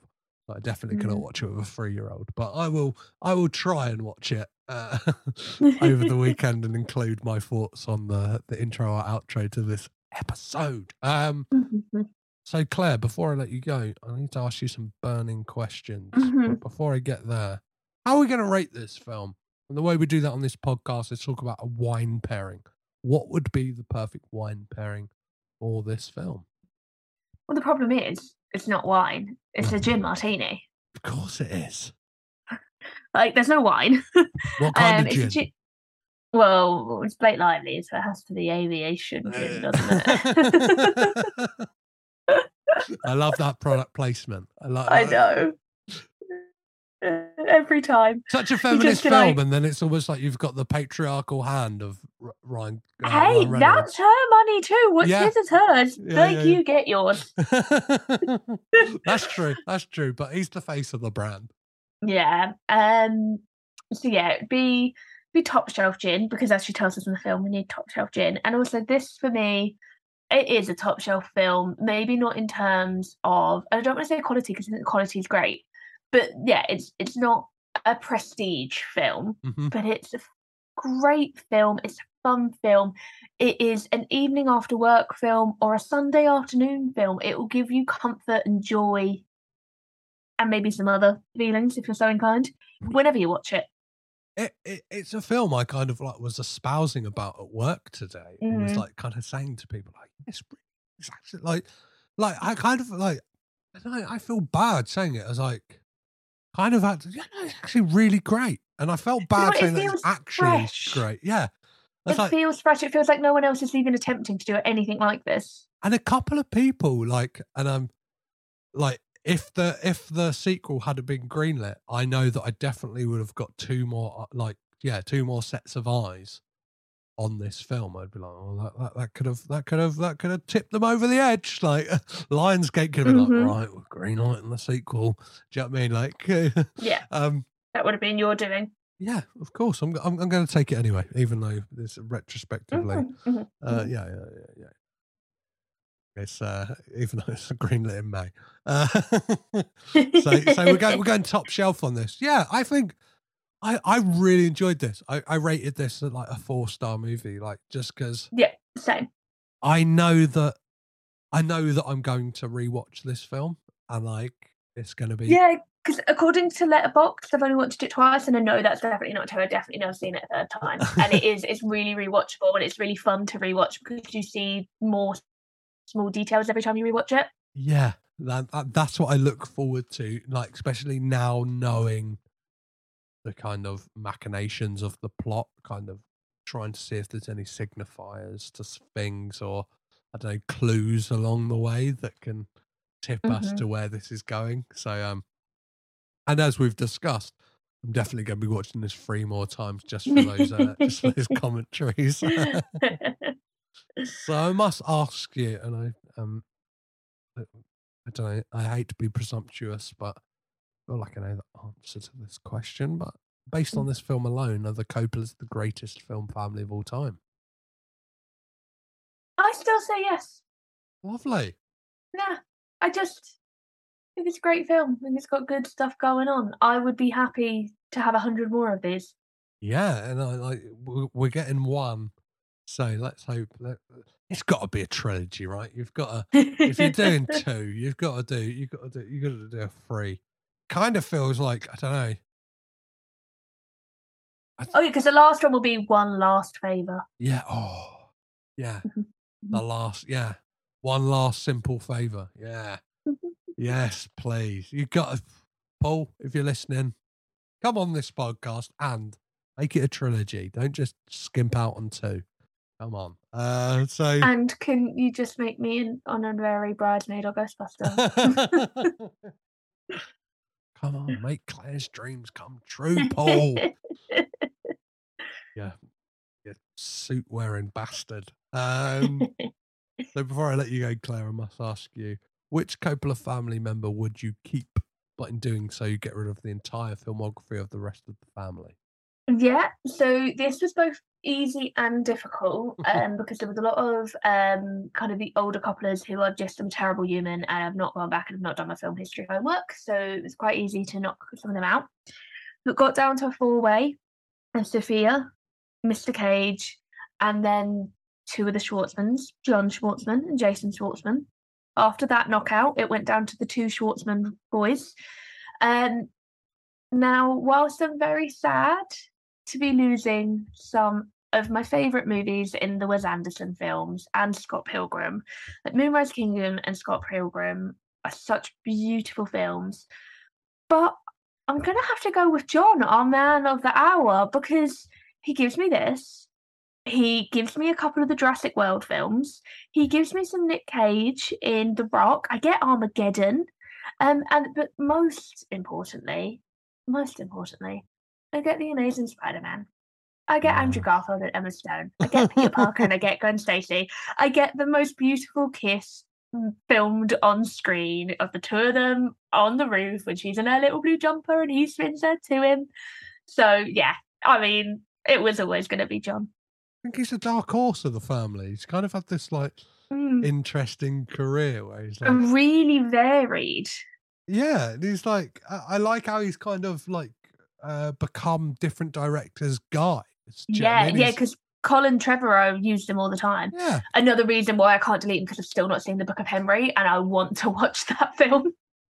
I have seen it. I watched it with my mum. Oh, And I'm not going to divulge too much about that because I'm yet to cover that film on this Mhm. podcast. But oh boy, it's cuckoo Yeah. bananas. And like, yeah. I really, I'm like, I can't let his entire filmography be deleted before I go back and catch that. and, and from what you're saying, um, yeah, the the unicorn, and he's like, this is how crazy like uh the Coppola family works.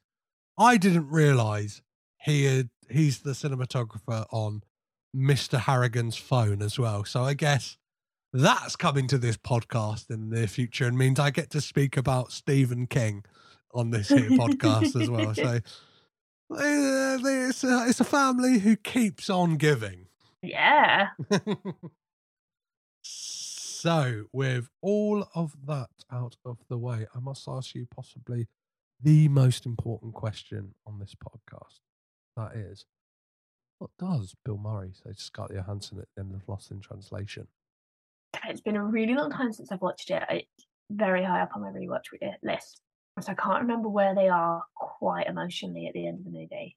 I think I, I think I, I think I can get back in the zone. So I'm going with, "It will be okay, kid."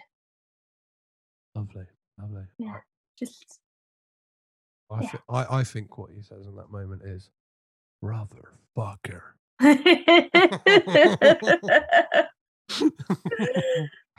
on that on that on that note, Claire, where can people find you and all the wonderful things you're doing with W Rated? And when can people expect to hear that again? I know you guys are perfectly quite sporadic with your your episode releases, and I kind of uh from knowing both you and Daisy, I kind of love you for it. That it is kind of it, it, it comes and goes We- as it pleases.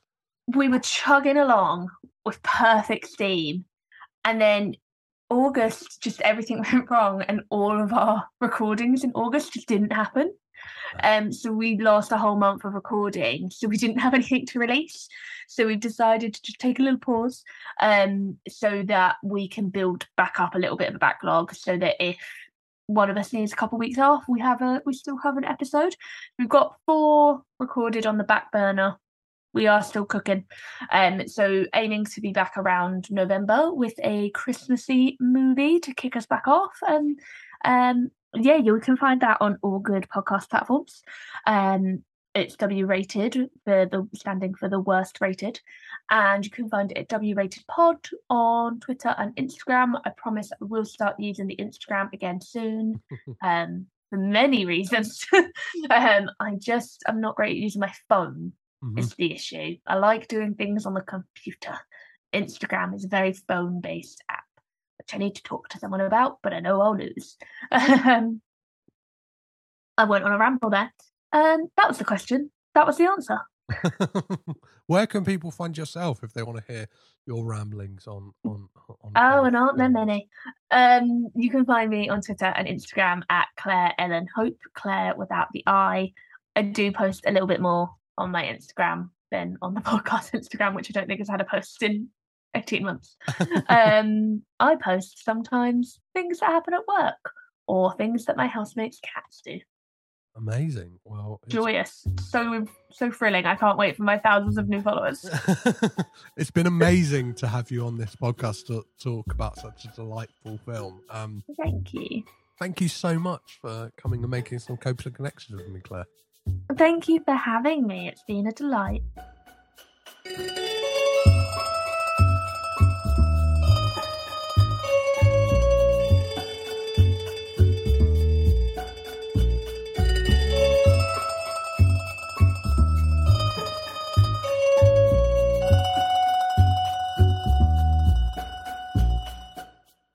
And there we have it, guys. Another tick list on the yes to the Coppola's being the greatest film family of all time. I really should get round to someday um, doing a little spreadsheet of the yeses and the nos so we can have a running tally. Really should have done that from the beginning, but hindsight is a motherfucker. Uh, a massive thank you once again to Claire, and a massive thank you to all of you guys listening. Uh, this one was a very fun episode, as I said at the start, and I'll say it again, um, and I'll say another thing again as well.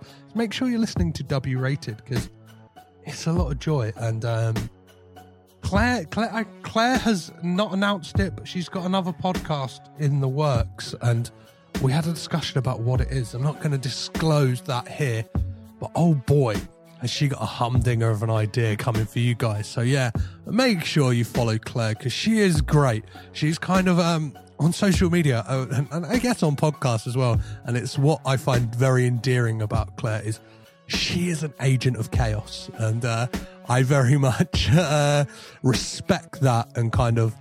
Um, I don't know. Feels like a kindred spirit in that way, and uh, very much uh, yeah, I said it too, Claire. She's one of the only people that I would want to do a weekly podcast with.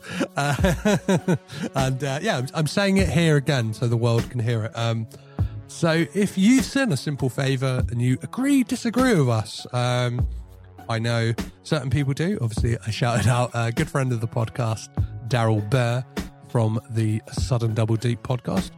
He's less favourable on this film than us, which is totally fine. However, you feel about this film, do carry on the conversation with us. Uh, as I said, um, yeah, Claire's Claire's ats are all in the show notes, and she dropped them just mere moments ago as we wrapped up the episode. But if you want to, yeah, come find me. Uh, I'm at Caged in Pod on Twitter, Instagram, Facebook, Letterboxd, and TikTok. Or you can drop me an email, which is cagedinpod at gmail.com. As for next week, and we approach spooky ooky season, Halloween is nearly upon us. We'll be talking about a 1988 horror comedy starring the one, the only Nicolas Cage. You know what it is. It is Vampire's Kiss. For this, I'll be having a discussion with not one, not two, but three guests who we have on the docket. We have my, my brother in arms in this cage race. We have Daryl Edge from the fantastic Cage Rage podcast. We have the ever great and fantastic David Rosen from the Piecing It Together podcast, and the one, the only, the Pod Daddy, uh, Breadcrumbs Papa, Jonathan Foster from the Pod Charles Cinecast and Breadcrumbs fame. So join us next week as we dive into all things Vampire's Kiss. If you enjoyed this episode or any other episode of the podcast and would like to give me a little bit of your money, you can do so by heading over to patreon.com forward slash caged in pod, where there's a whole heap of fun stuff behind that paywall and there is much more coming. I just need to pull my bloody finger out. However, if you don't want to part with cash, which is totally fine, I totally get it. It's uh, it's tough out there. it's as tough as me as it is for you, I'm sure. So yeah, what you can do to support this podcast is tell a friend, tell a family member, tell anyone you know.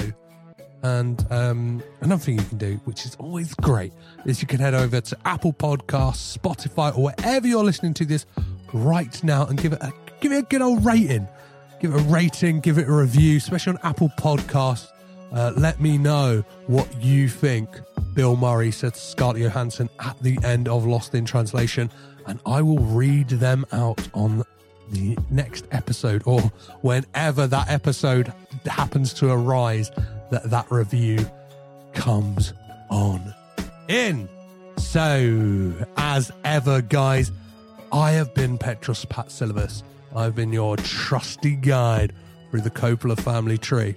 Remember to keep it caged in, and I'll catch you next time. Imagine the softest sheets you've ever felt. Now imagine them getting even softer over time. That's what you'll feel with Boll and Branch's organic cotton sheets. In a recent customer survey, 96% replied that Boll and Branch sheets get softer with every wash. Start getting your best night's sleep in these sheets that get softer and softer for years to come. Try their sheets with a 30-night guarantee. Plus, get 15% off your first order at bollandbranch.com. Code BUTTERY. Exclusions apply. See site for details. Hi, I'm Daniel, founder of Pretty Litter. Did you know cats tend to hide symptoms of sickness and pain? I learned this the hard way after losing my cat, Gingy. So I created Pretty Litter, a health monitoring litter that helps detect early signs of illness by changing colors, saving you money and potentially your cat's life. Pretty Litter is veterinarian developed, and it's the easiest way to keep tabs on your fur baby's health right at home. Go to prettylitter.com and use code ACAST for 20% off your first order and a free cat toy. Terms and conditions apply. See site for details. Hold up. What was that? Boring. No flavor. That was as bad as those leftovers you ate all week. Keke Palmer here, and it's time to say hello to something fresh and guilt-free. Hello Fresh. Jazz up dinner with pecan-crusted chicken or garlic butter shrimp scampi. Now that's music to my mouth. Hello Fresh. Let's get this dinner party started. Discover all the delicious possibilities at hellofresh.com.